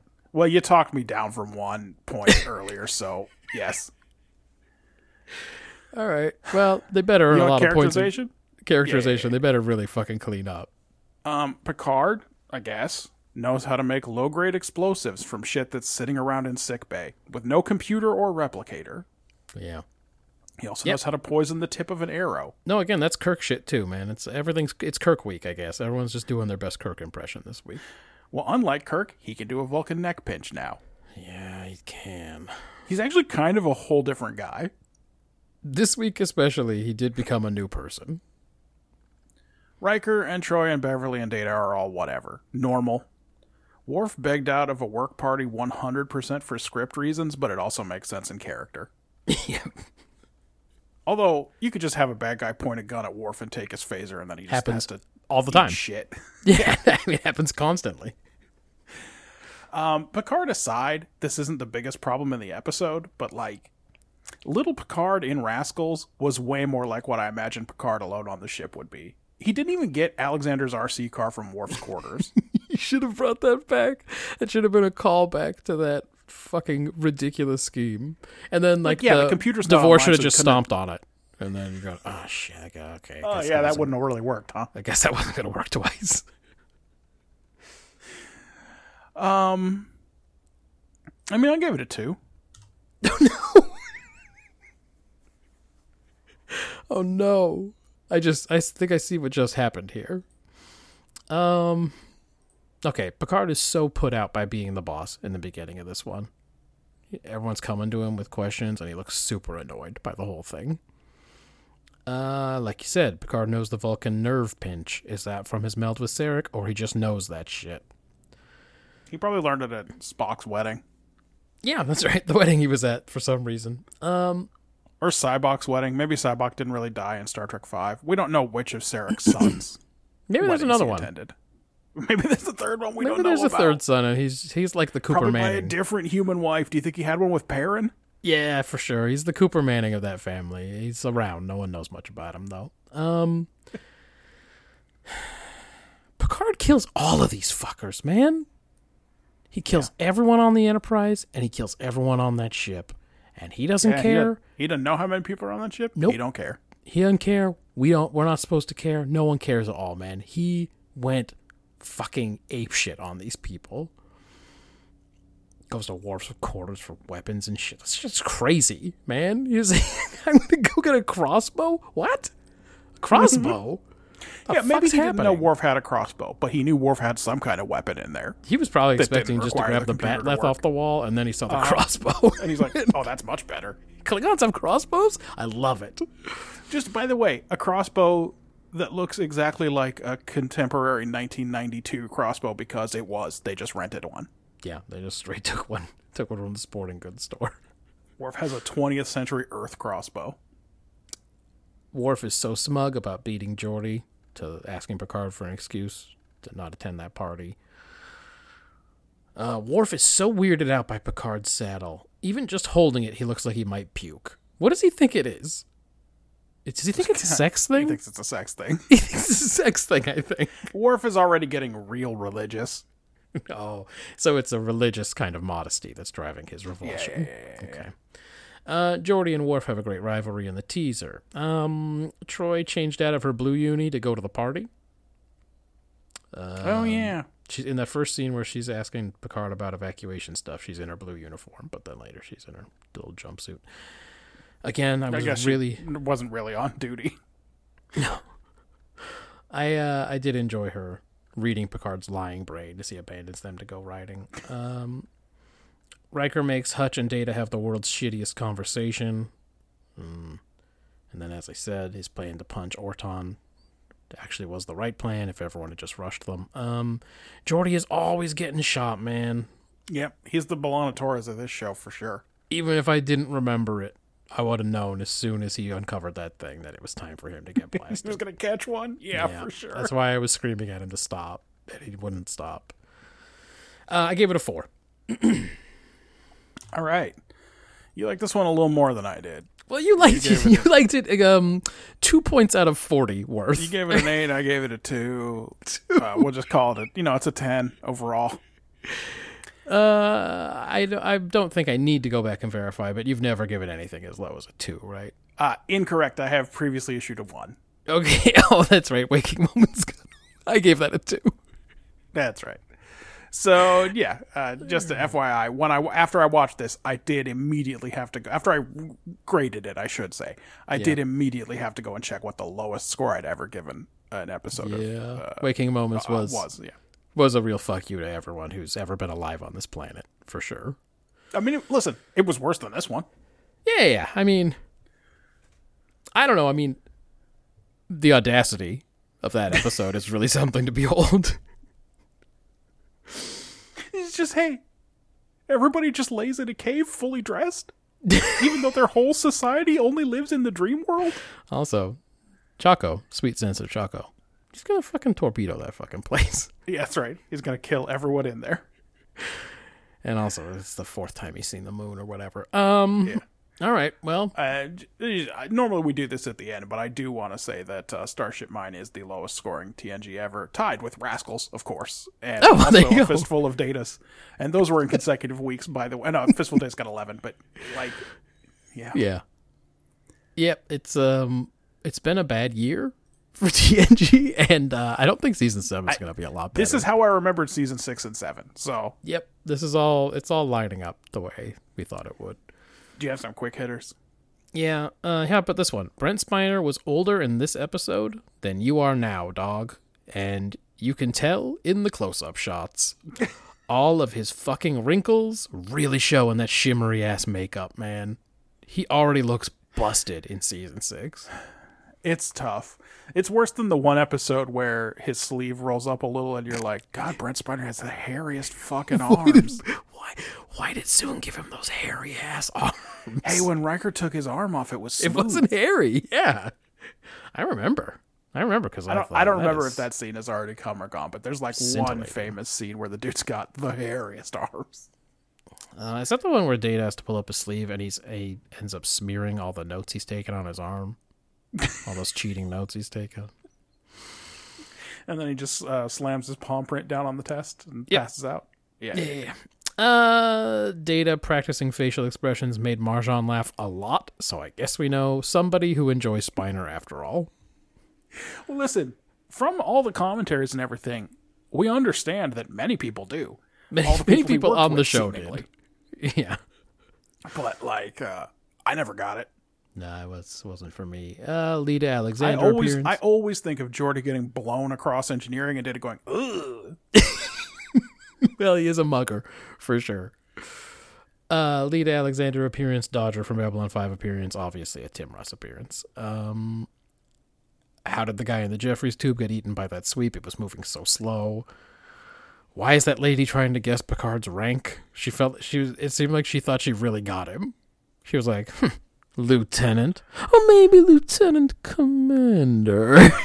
It shows how people understand Starfleet, though, that she didn't think this man in his mid-60s might be the captain of the ship. Could be the captain of the ship, because everyone is a fucking 60-year-old ensign. Again, someone's going to be so mad when they have to replace all the rungs on that ladder Picard lasered off. Riker's stunt double is utter trash. Even the Palm Strike uses the stunt double for some reason, and it's bad. I think the guy has, like, spray painted his hair black, like Riker has black hair, but it's not this guy's natural black hair. Right. It's a weird choice. So, yet another stunt double fuck up. What about you? All right. Baryons. That's not made up. Okay. That's not a made up thing. That's not chronotons. Or fucking Tarions, for example. The Tarion beam was pretty nasty. Baryons are any particle that is made up of quarks, a.k.a. protons and neutrons are for sure the most common members of the group of Baryons.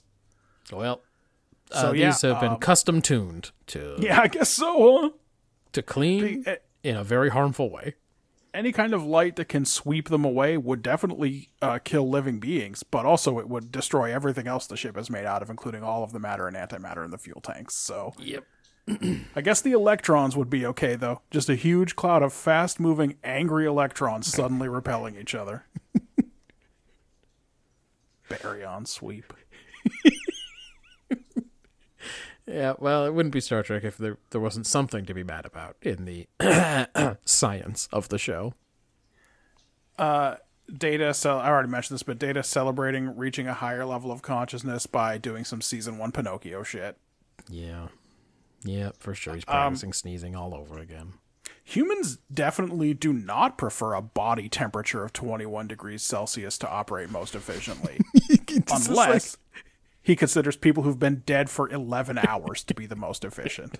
It's like the other day when he said he was on the deck of the Enterprise. I think Data needs a baryon sweep, man. I think so, man. He's put in a lot more hours than most androids his age, and so he's fucking chock full of baryons.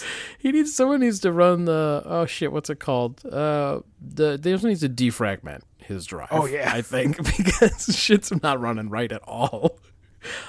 This is the deck of the Enterprise. I found that humans prefer a body temperature of 21 degrees. No, they do not. He's just a liar. Room temperature. That's what we like it. Is this a lie? Are you trying to catch me? You think I don't know Celsius? What are you talking about? If this character, Devor, isn't supposed to be Tuvok on an undercover mission, explain his delivery of these lines, man. Yeah.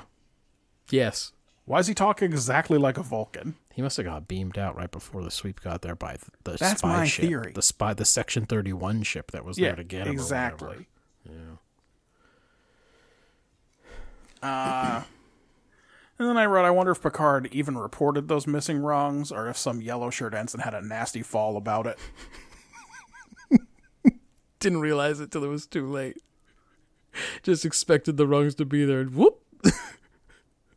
Picard gets on this call with Kelsey and says, 10 forward is the most logical place to stay ahead of the baryon sweep. But we saw that he heard her say they were going to 10 forward. And because it was the last place in the ship that the baryon sweep would get to. Yep, all that's been covered.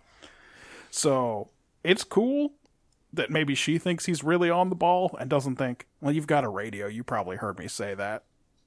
But but I'm not impressed. Yeah, we already know what's up. For best actor, I just don't know, man. Yeah. I just don't know. Again, and for worst actor, pick not helpful thief. That Geordi is unconscious for a lot of the time, because maybe he could have said something in a way that a realistic person, like a person would say it.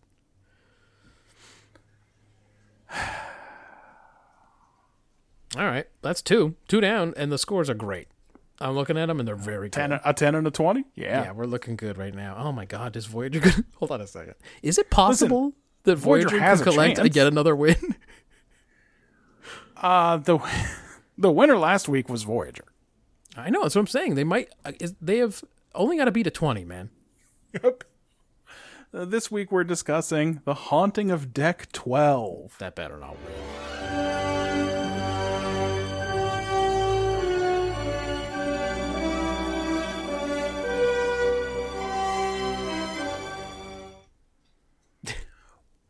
While sinister music plays, Neelix paces... Sorry, I interrupt so much. I'm sorry. It's just that when the teaser opened with creepy music, I was out. I was done. I was like, I'm not doing this. While sinister music plays, Neelix paces around the empty mess hall, looking worried for some reason. He turns the lights off, and then he gets a jump scare from 709 at the door. Quote, because of what happened last time. Yeah. She's there to ask Neelix to babysit the Borg buddies while a power interruption takes their regeneration chambers offline. And they're all going to evacuate to a carrion base. Yes. For a minute. Well, they would if there was one. Yeah. He asks her how much the Borg buddies know about what's going on, and she says nothing. And they have a little discussion about parenting, but very little. And then we cut to the bridge, and Voyager is gliding up on some cloud that, although it looks like a normal space cloud to me, icks everyone out. Yeah, they all talk about how fucking demonic it is, or whatever. Yeah. Maybe they hear the music. That must be it. Again, I always wonder that about these shows. Am I hearing it, or is the crew hearing it too? After some Tuvok banter, Janeway orders a shutdown sequence, and the lights go out all over the ship. Shmullis even turns himself off. It's all flashlights and shit, and nobody's CPAP works now, and everybody's gonna get just awful sleep. Yeah, that's true. I may have had a power outage this last week. I didn't realize those things were plugged in the whole night, but I guess that makes sense.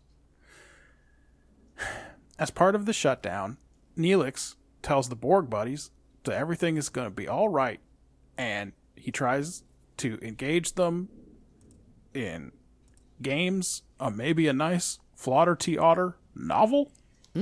Yeah. Yeah, because they can't do the holodeck bit, so just reading, I guess.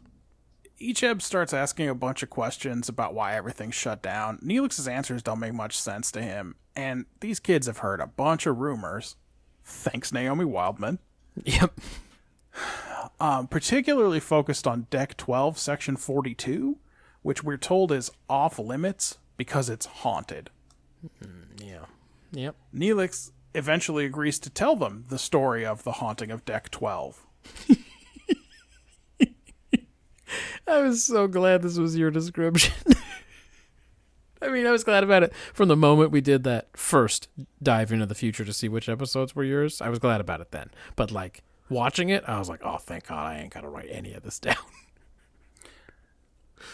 Months ago, before the Borg buddies came aboard, but long after we joined Voyager, the ship was gathering deuterium in a nebula just like this one when it started shaking. Then we go into a flashback, which most of the episode will be in. Yeah. Neelix, in the flashback, asks Tuvok how much longer they'll be in this nebula.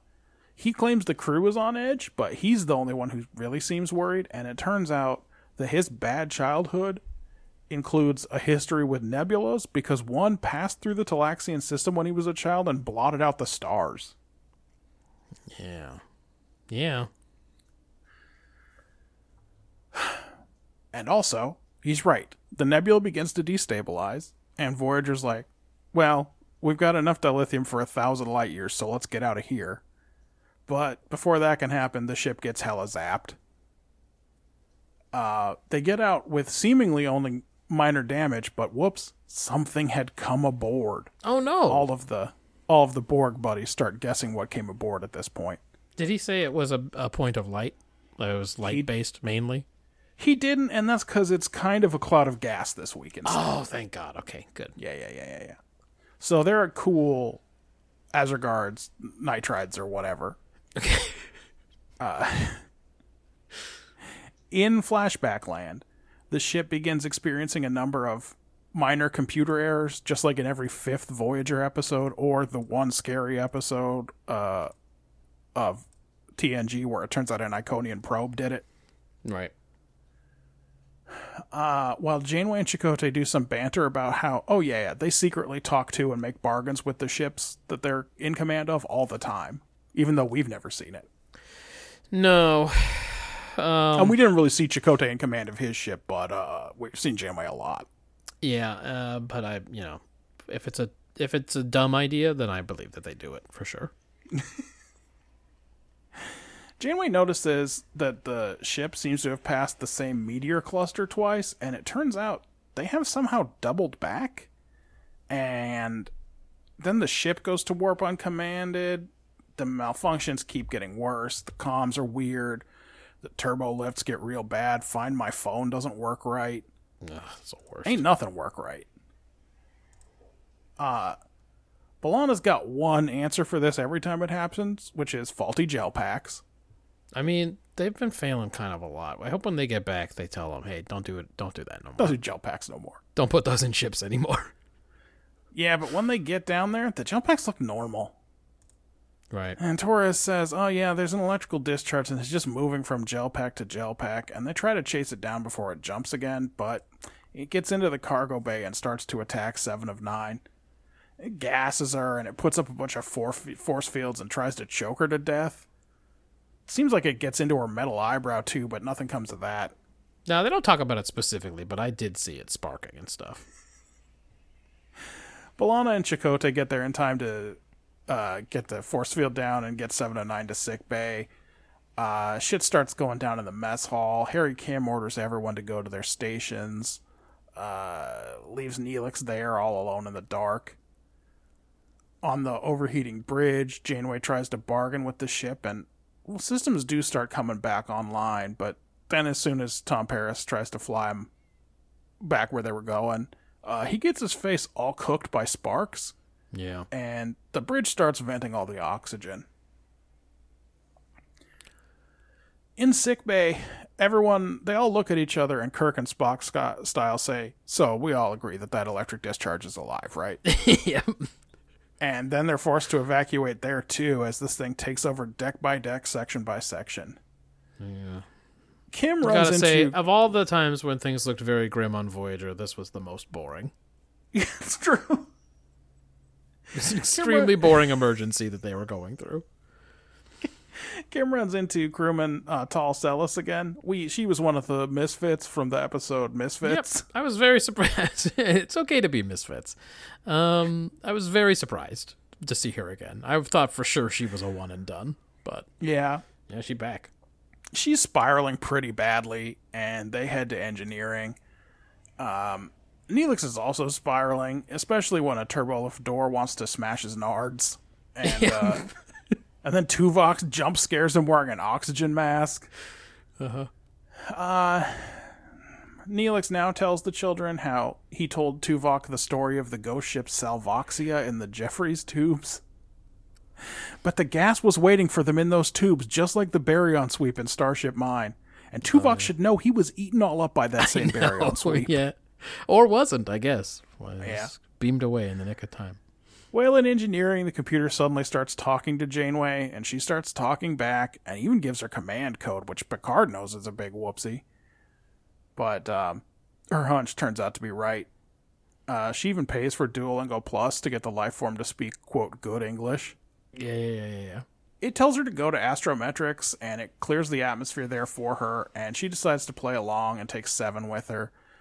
Neelix now treats us to a memory within a flashback about his birthday dinner, but then he lifts a cloche, and underneath it is a scary skeletal face nebula, so sweeps. Yeah. Anyway, the lifeform shows a picture of the nebula and restores helm control, and Janeway reckons they just need to take the lifeform back home. It gives only Janeway access to the bridge, and she starts to take it back, but when they get there, it turns out that the nebula is gone because Voyager sort of accidentally destroyed it. The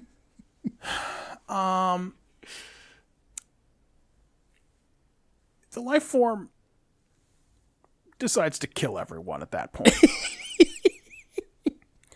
Janeway can't talk it down. Tuvok gets a big zap and asks Neelix to take his mask and go, but he refuses an order and drags Tuvok away. Janeway can't convince this life form to fucking calm down, so she has everyone abandon ship, but the computer doesn't let her leave because she told it needed them to maintain the ship or to start breaking down really fast.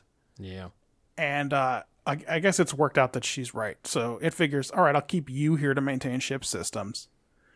But she says, nah, you gotta either give me full control of my ship or kill me right here. That's the old Janeway gambit. And then you'll die too. Yeah, I'm Pirate Janeway, and I have no empathy for you. At the last moment, the creature acquiesces, and then after the crew returns to the ship, they set up an artificial environment for it on Deck 12. And it's just been there. It's been there, through all the Borg Buddy stuff. And through everything, man. Through everything. Yeah. Through all that stuff where Tal Sellis learned to, got her confidence, Wizard of Oz style. Yep. It's just been there. Hold on, let me see what other things I can say. It's been there. It was there when Kes did a Fury. I guess she didn't blow it out. I guess she wasn't on Deck 12 blowing it out. I'm going to go back now and see if she was on Deck 12 blowing shit out, because that'd be inconsistent. Yeah, man. It was there when we lived fast and prospered. All of that. Yep. Yeah, it's weird that Janeway didn't... take fake Janeway down and throw her in the nebula room for a minute or whatever. Let her pet fuck her up a little bit. In the cargo bay, the lights come back on, and Neelix tells everyone to go to bed. They're worried that the lifeform might want revenge, but Neelix says to them, but what if I made everything up? And each of them says, yeah, that makes sense. You got a minor technical detail wrong. Probably none of that happened. That's right. But up on the bridge, Neelix looks at the nebula and says, well, I hope it lives happily ever after. Yeah. Are you interpreting all the symbols? Fuck you, searching Chaco. Your subconscious for their meaning? Fuck you. I blame you. This is your doing, Chaco. All right, how about this? There are times when fear is good. It must keep its watchful place at the heart's controls. John Keats, 1776. Everyone is afraid, but they just keep going, man. Also, Neelix and the kids talk about fear. It should have been an episode about communication, but I don't think it was. No. Janeway does eventually convince the alien to stop killing them, but I'm not sure how after watching it. I give it 4. All right. Okay, here's what happens in this episode. Neelix is visibly nervous about this creature, and by telling the story to the kids as if it's fake, he becomes less scared. And maybe that's because the story humanizes the creature to the point that Ichab at the end recognizes that it's not really a monster. Yeah. But why is that a lesson for Neelix? Yeah, Neelix learned through his own dumb story that the thing wasn't a scary monster. It's almost like he just needs to hear it said out loud. That's exactly like that, I think. So I think they wanted something in here about the power of a story or whatever, but they never thought of anything specific. Oh, yeah. Well, again, just like last time. Just like in Muse? Yep. When they're in the right play.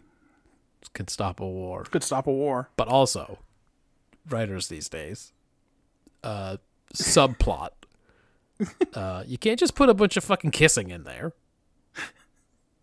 You get it. Voyager sucks. Don't stop putting B'Elanna in the sonic shower. You can't make her a sex symbol this late in the show. That's right. All right, man. Well, there's nothing wrong-headed about it. It's hard to get any kind of specific lesson from it. Yeah. This is the one that prevents me from no-taking it because I definitely felt like there was a theme or something. So, 1. Okay. Execution, obviously the strength of this particular episode. Yeah, so a couple of things here. Neelix tells the story of things he wasn't party to. Yeah. So even given his predilection for collecting gossip from everyone on the ship, we know he's making some of this up as he goes. Yeah, I mean, but nothing else in this episode. In Fury, we saw Tuvok have a memory of a thing he didn't see. So. Yes, but that was telepathic or some horseshit. Right. Tuvok powers. Yeah, Tuvok powers. Nothing else in the episode suggests we're supposed to believe anything different happened than what he tells them in the story, and also the whole thing goes unremarked upon. So that's a little unsatisfying. Yeah, I don't even care how much of it was true. I thought no one cares. I was really mad at the end when it was true, though. Yeah, I was like, oh, there was a monster living on Deck 12. Oh, that's fucking dumb. 2. The framing device of Neelix telling the story to the Borg buddies specifically doesn't really seem to accomplish much. No. We don't understand why he decides to tell them this story. You'd expect it to be something like he knows the truth is less scary than whatever they're building up in their heads, and then he discovers that telling the story made him less afraid or something. But instead, they just keep asking questions about the monster on Deck 12, and he can't improv his way out of it. No, and he hates it, too. He doesn't love it. So he just gets into it. And he's just... He's just like, Tom Paris's face got horribly burned. We assume, because why do we see it if he didn't tell it to the children? That's clearly a detail that was in there that we didn't hear him say. Yeah, we don't hear him say that, but like the flashback structure suggests that we spend a long time on his burned face, Tuvok's burned face. He probably has to explain just to them these kids need to hear. 7 of 9 hates Tal Sellis at this point in time and thinks she's like the stupidest officer on the whole ship. And so when she gets there and she's like, she runs into Tal Sellis. Now let me back up and tell you about Tal Sellis. Let me explain to you about this. 7. So there's these other 2 guys. That's right. To tell you about Tal Sellis, I'm really going to tell you about these other 2 dorks. So you got to know about these guys. They don't get their own bedroom. They got to double up. Anyway, at the end, Janeway compared herself to Jesus. It was pretty fun. Yeah. You should have been there. honestly, Matt, this episode falls into the category of I expected a lot worse from The Haunting of Deck 12. Okay, well, there you go. It's That's not such so bad, a bad though. Title. It's, I mean, it definitely, when you see it just on a list, you go, oh, no. Oh, no. Honestly, the only Voyager episode title that I thought was worse was the one that turned out to be a Microsoft Excel error where it interpreted 1159 as a percentage of the day. I do remember that. So for me, it's a 3. Okay. I said, it was real all along. Boo. Thank God I didn't have to do the description on this one. I was so sleepy watching it. Fucking paranoid. And there's a memory within a flashback. I mean, it's hard. Yeah.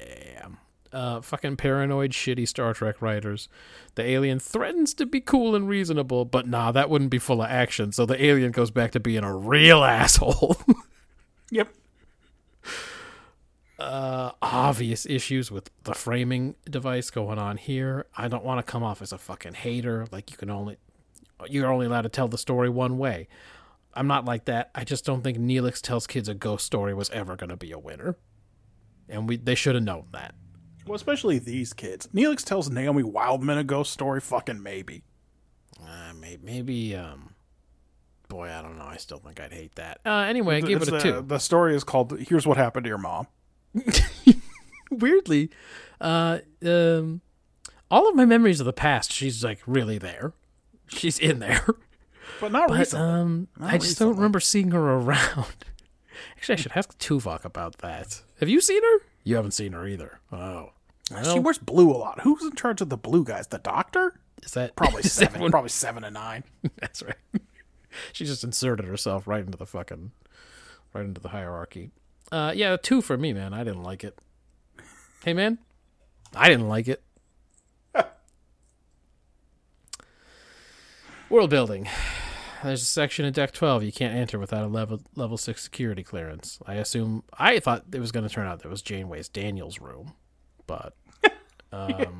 I guess the aliens living there in this little nebula terrarium or whatever. Oh, man, if she'd gone in there and it was like early Daniels and he's like, let me tell you about the temporal Cold War. And you're like, it's not even Enterprise's fault? That's right. Well, I did not remember this at all. This is a real throwaway for Voyager. As always, if you destroy the control panel, the system it controls is destroyed too. Yep. Instead of like, great, my monitor won't work and my computer's still not doing the thing it's supposed to do. These guys need to figure out low voltage electronics. They do. There should be a low voltage side and a high voltage side and a transformer in between, because this shit is nonsense. Yeah, it's all trash. Tuvok says he won't even break a sweat until 350 Kelvin. And I looked that up, and that's 170 Fahrenheit. So, damn, son. Vulcans are hella heat resistant. Nebula life form that sucks on Maine, makes everybody either choke or turn into ground beef heads, learns to use the computer to communicate with Voyager's crew, needs to go home, the usual. Chadra Cobb and Terra Nut Souffle. I gave it a 1.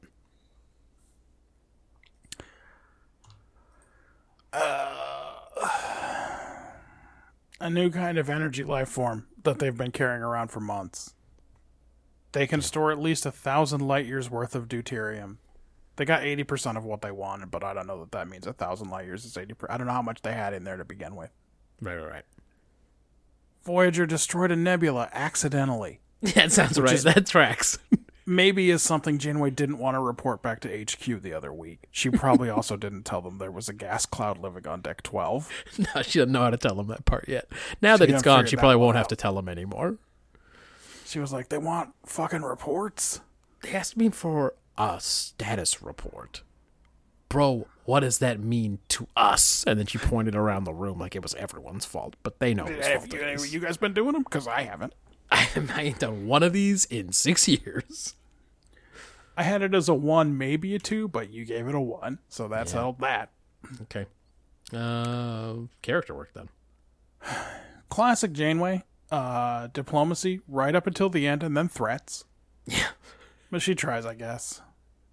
Neelix's many childhood traumas include a nebula that blotted out the stars, so he's a very nervous little scavenger. Mm-hmm. He probably hates being on Voyager. They go to nebulas all the time. I mean, everyone should hate being on Voyager. They do dumb shit all the time. But you know what? He won't leave Mr. Vulcan behind in the tubes. No one else is fucking in this one, man.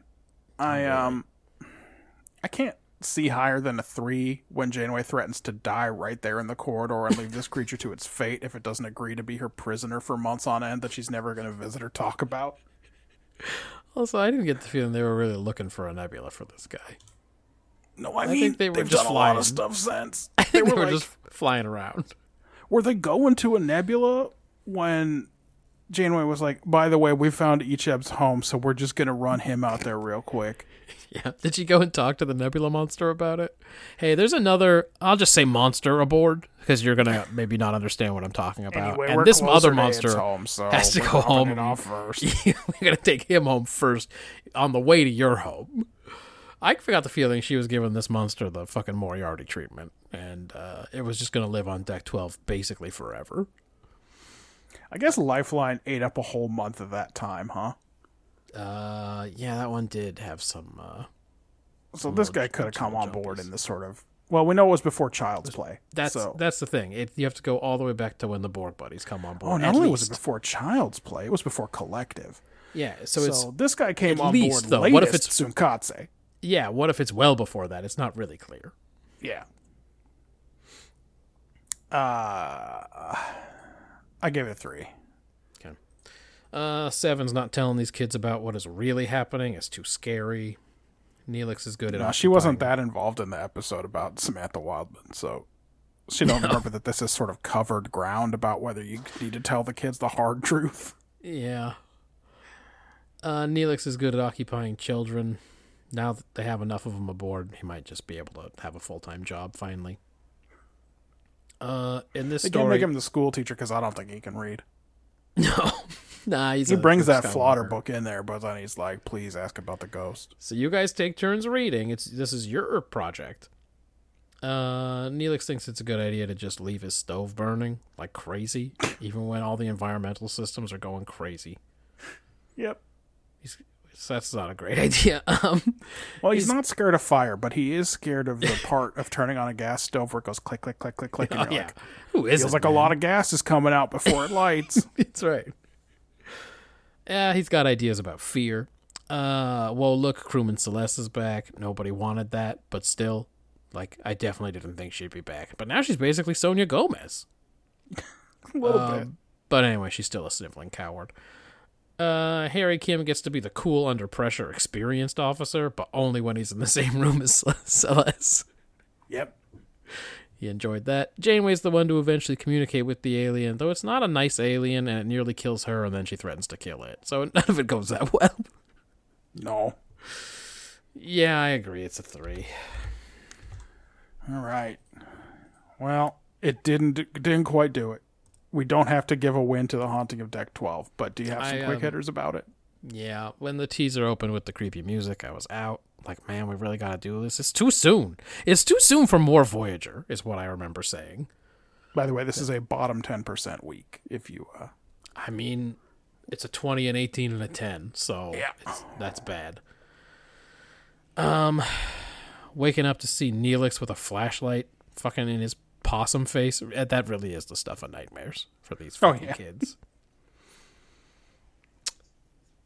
I was really hoping I wouldn't have to take many notes on this one, but just in case it ended up being a true story, I had to anyway. And then it was. That's why you're so mad that it was true. Yeah. Do you have ships named after Gibson and McMinn? No, they don't have first names as far as I know. Just make them up. Pablo Gibson and Gonzalez McMinn. Okay, hold on.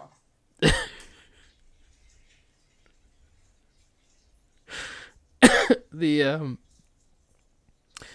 computer is starting to sound kind of old and frail, man. Why did they need Majel Barrett to keep doing computer voices? I assumed it was a soundboard, honestly. I don't think it was. She sounded rough. They must have needed her to say some new, unique things for this monster. They probably needed her to say Captain Janeway. Ah, yeah. That's true. On the new shows, the ones that are airing now and approximately now, they should have got somebody big to be the computer's voice. So like Morgan Freeman or something. Or like Stephen Fry, maybe. Oh, Avery Brooks would have been a good pull. He would have, but I don't think he wants to do Star Trek stuff no more. Nah, he's done. He hates that. Or Lol. I would have picked Lol. Oh, because of the way she said soft, and you were like, she's yes. A robot. She's a robot, but she's also very expressive. It would have worked pretty good. Anyway. What about you? Quick hitters?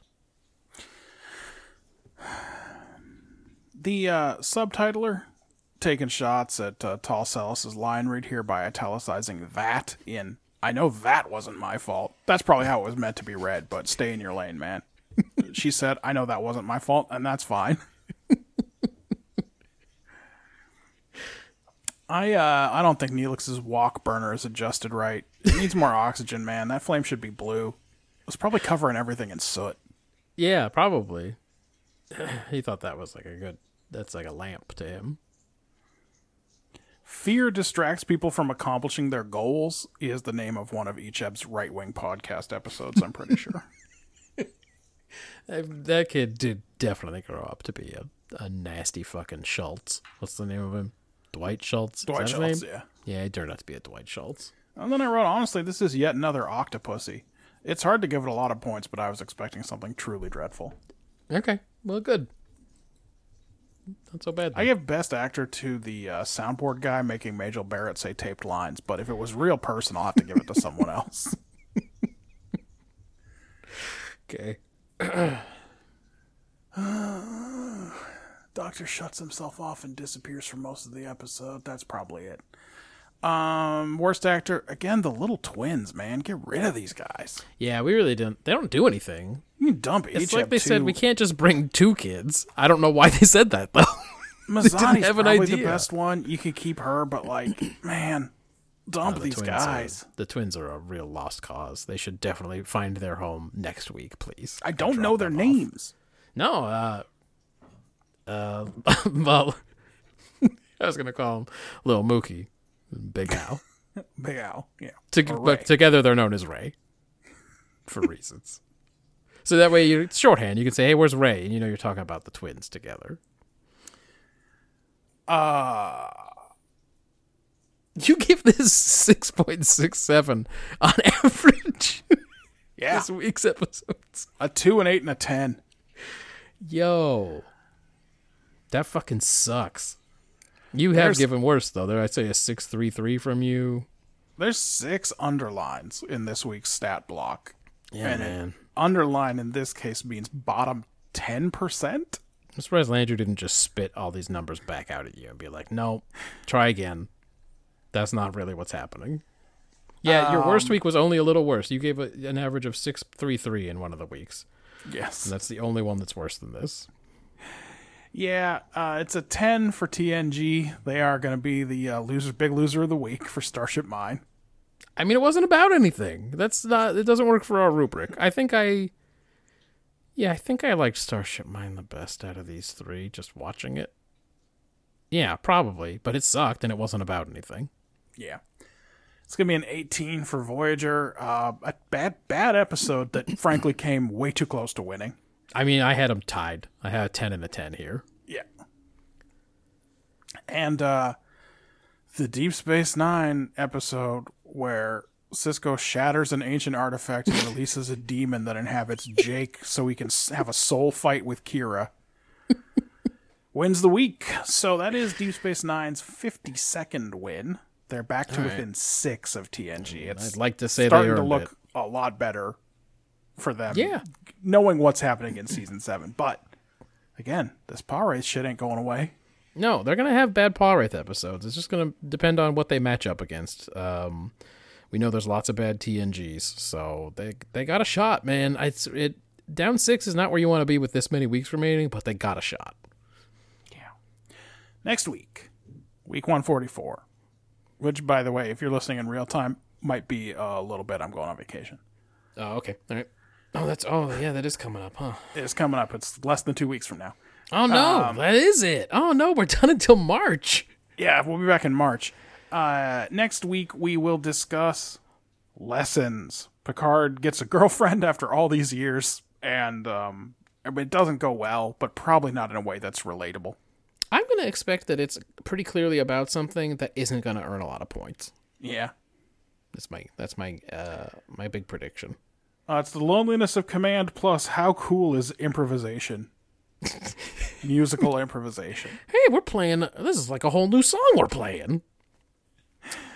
For Deep Space Nine, we're watching Valiant. All right, that's 100% about something. It is just, is the episode going to be so cringy that we cannot take it? Are there Cineserians in it? Yeah, no, definitely. No, dude, there's a big Geminar battleship that they got to take out because they're Red Squad.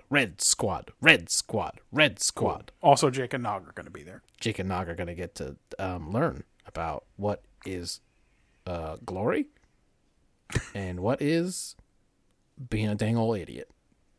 Well, the episode is called Valiant. Yeah. And we're saying goodbye to Voyager Season 6 next week with Unimatrix Zero Part 1. I mean, I don't expect that to be any good, but thank God we're closing the book on Season 6 of one of the shows. You know, the first parts of two-parters usually outscore the second parts. So. Oh, is that true? I hadn't done the research on how much the two-parters scored together. Voyager. It was true for Birthright. Oh, no. Birthright Part 2 scored 22 as opposed to 21. That almost shouldn't be considered. Chains of Command, yeah. Chains of Command Part 2 works at 40. Yeah, maybe I'm wrong. Mm-hmm. I have not done the research on this, but I will say Time Zero did outscore Time Zero too, for sure.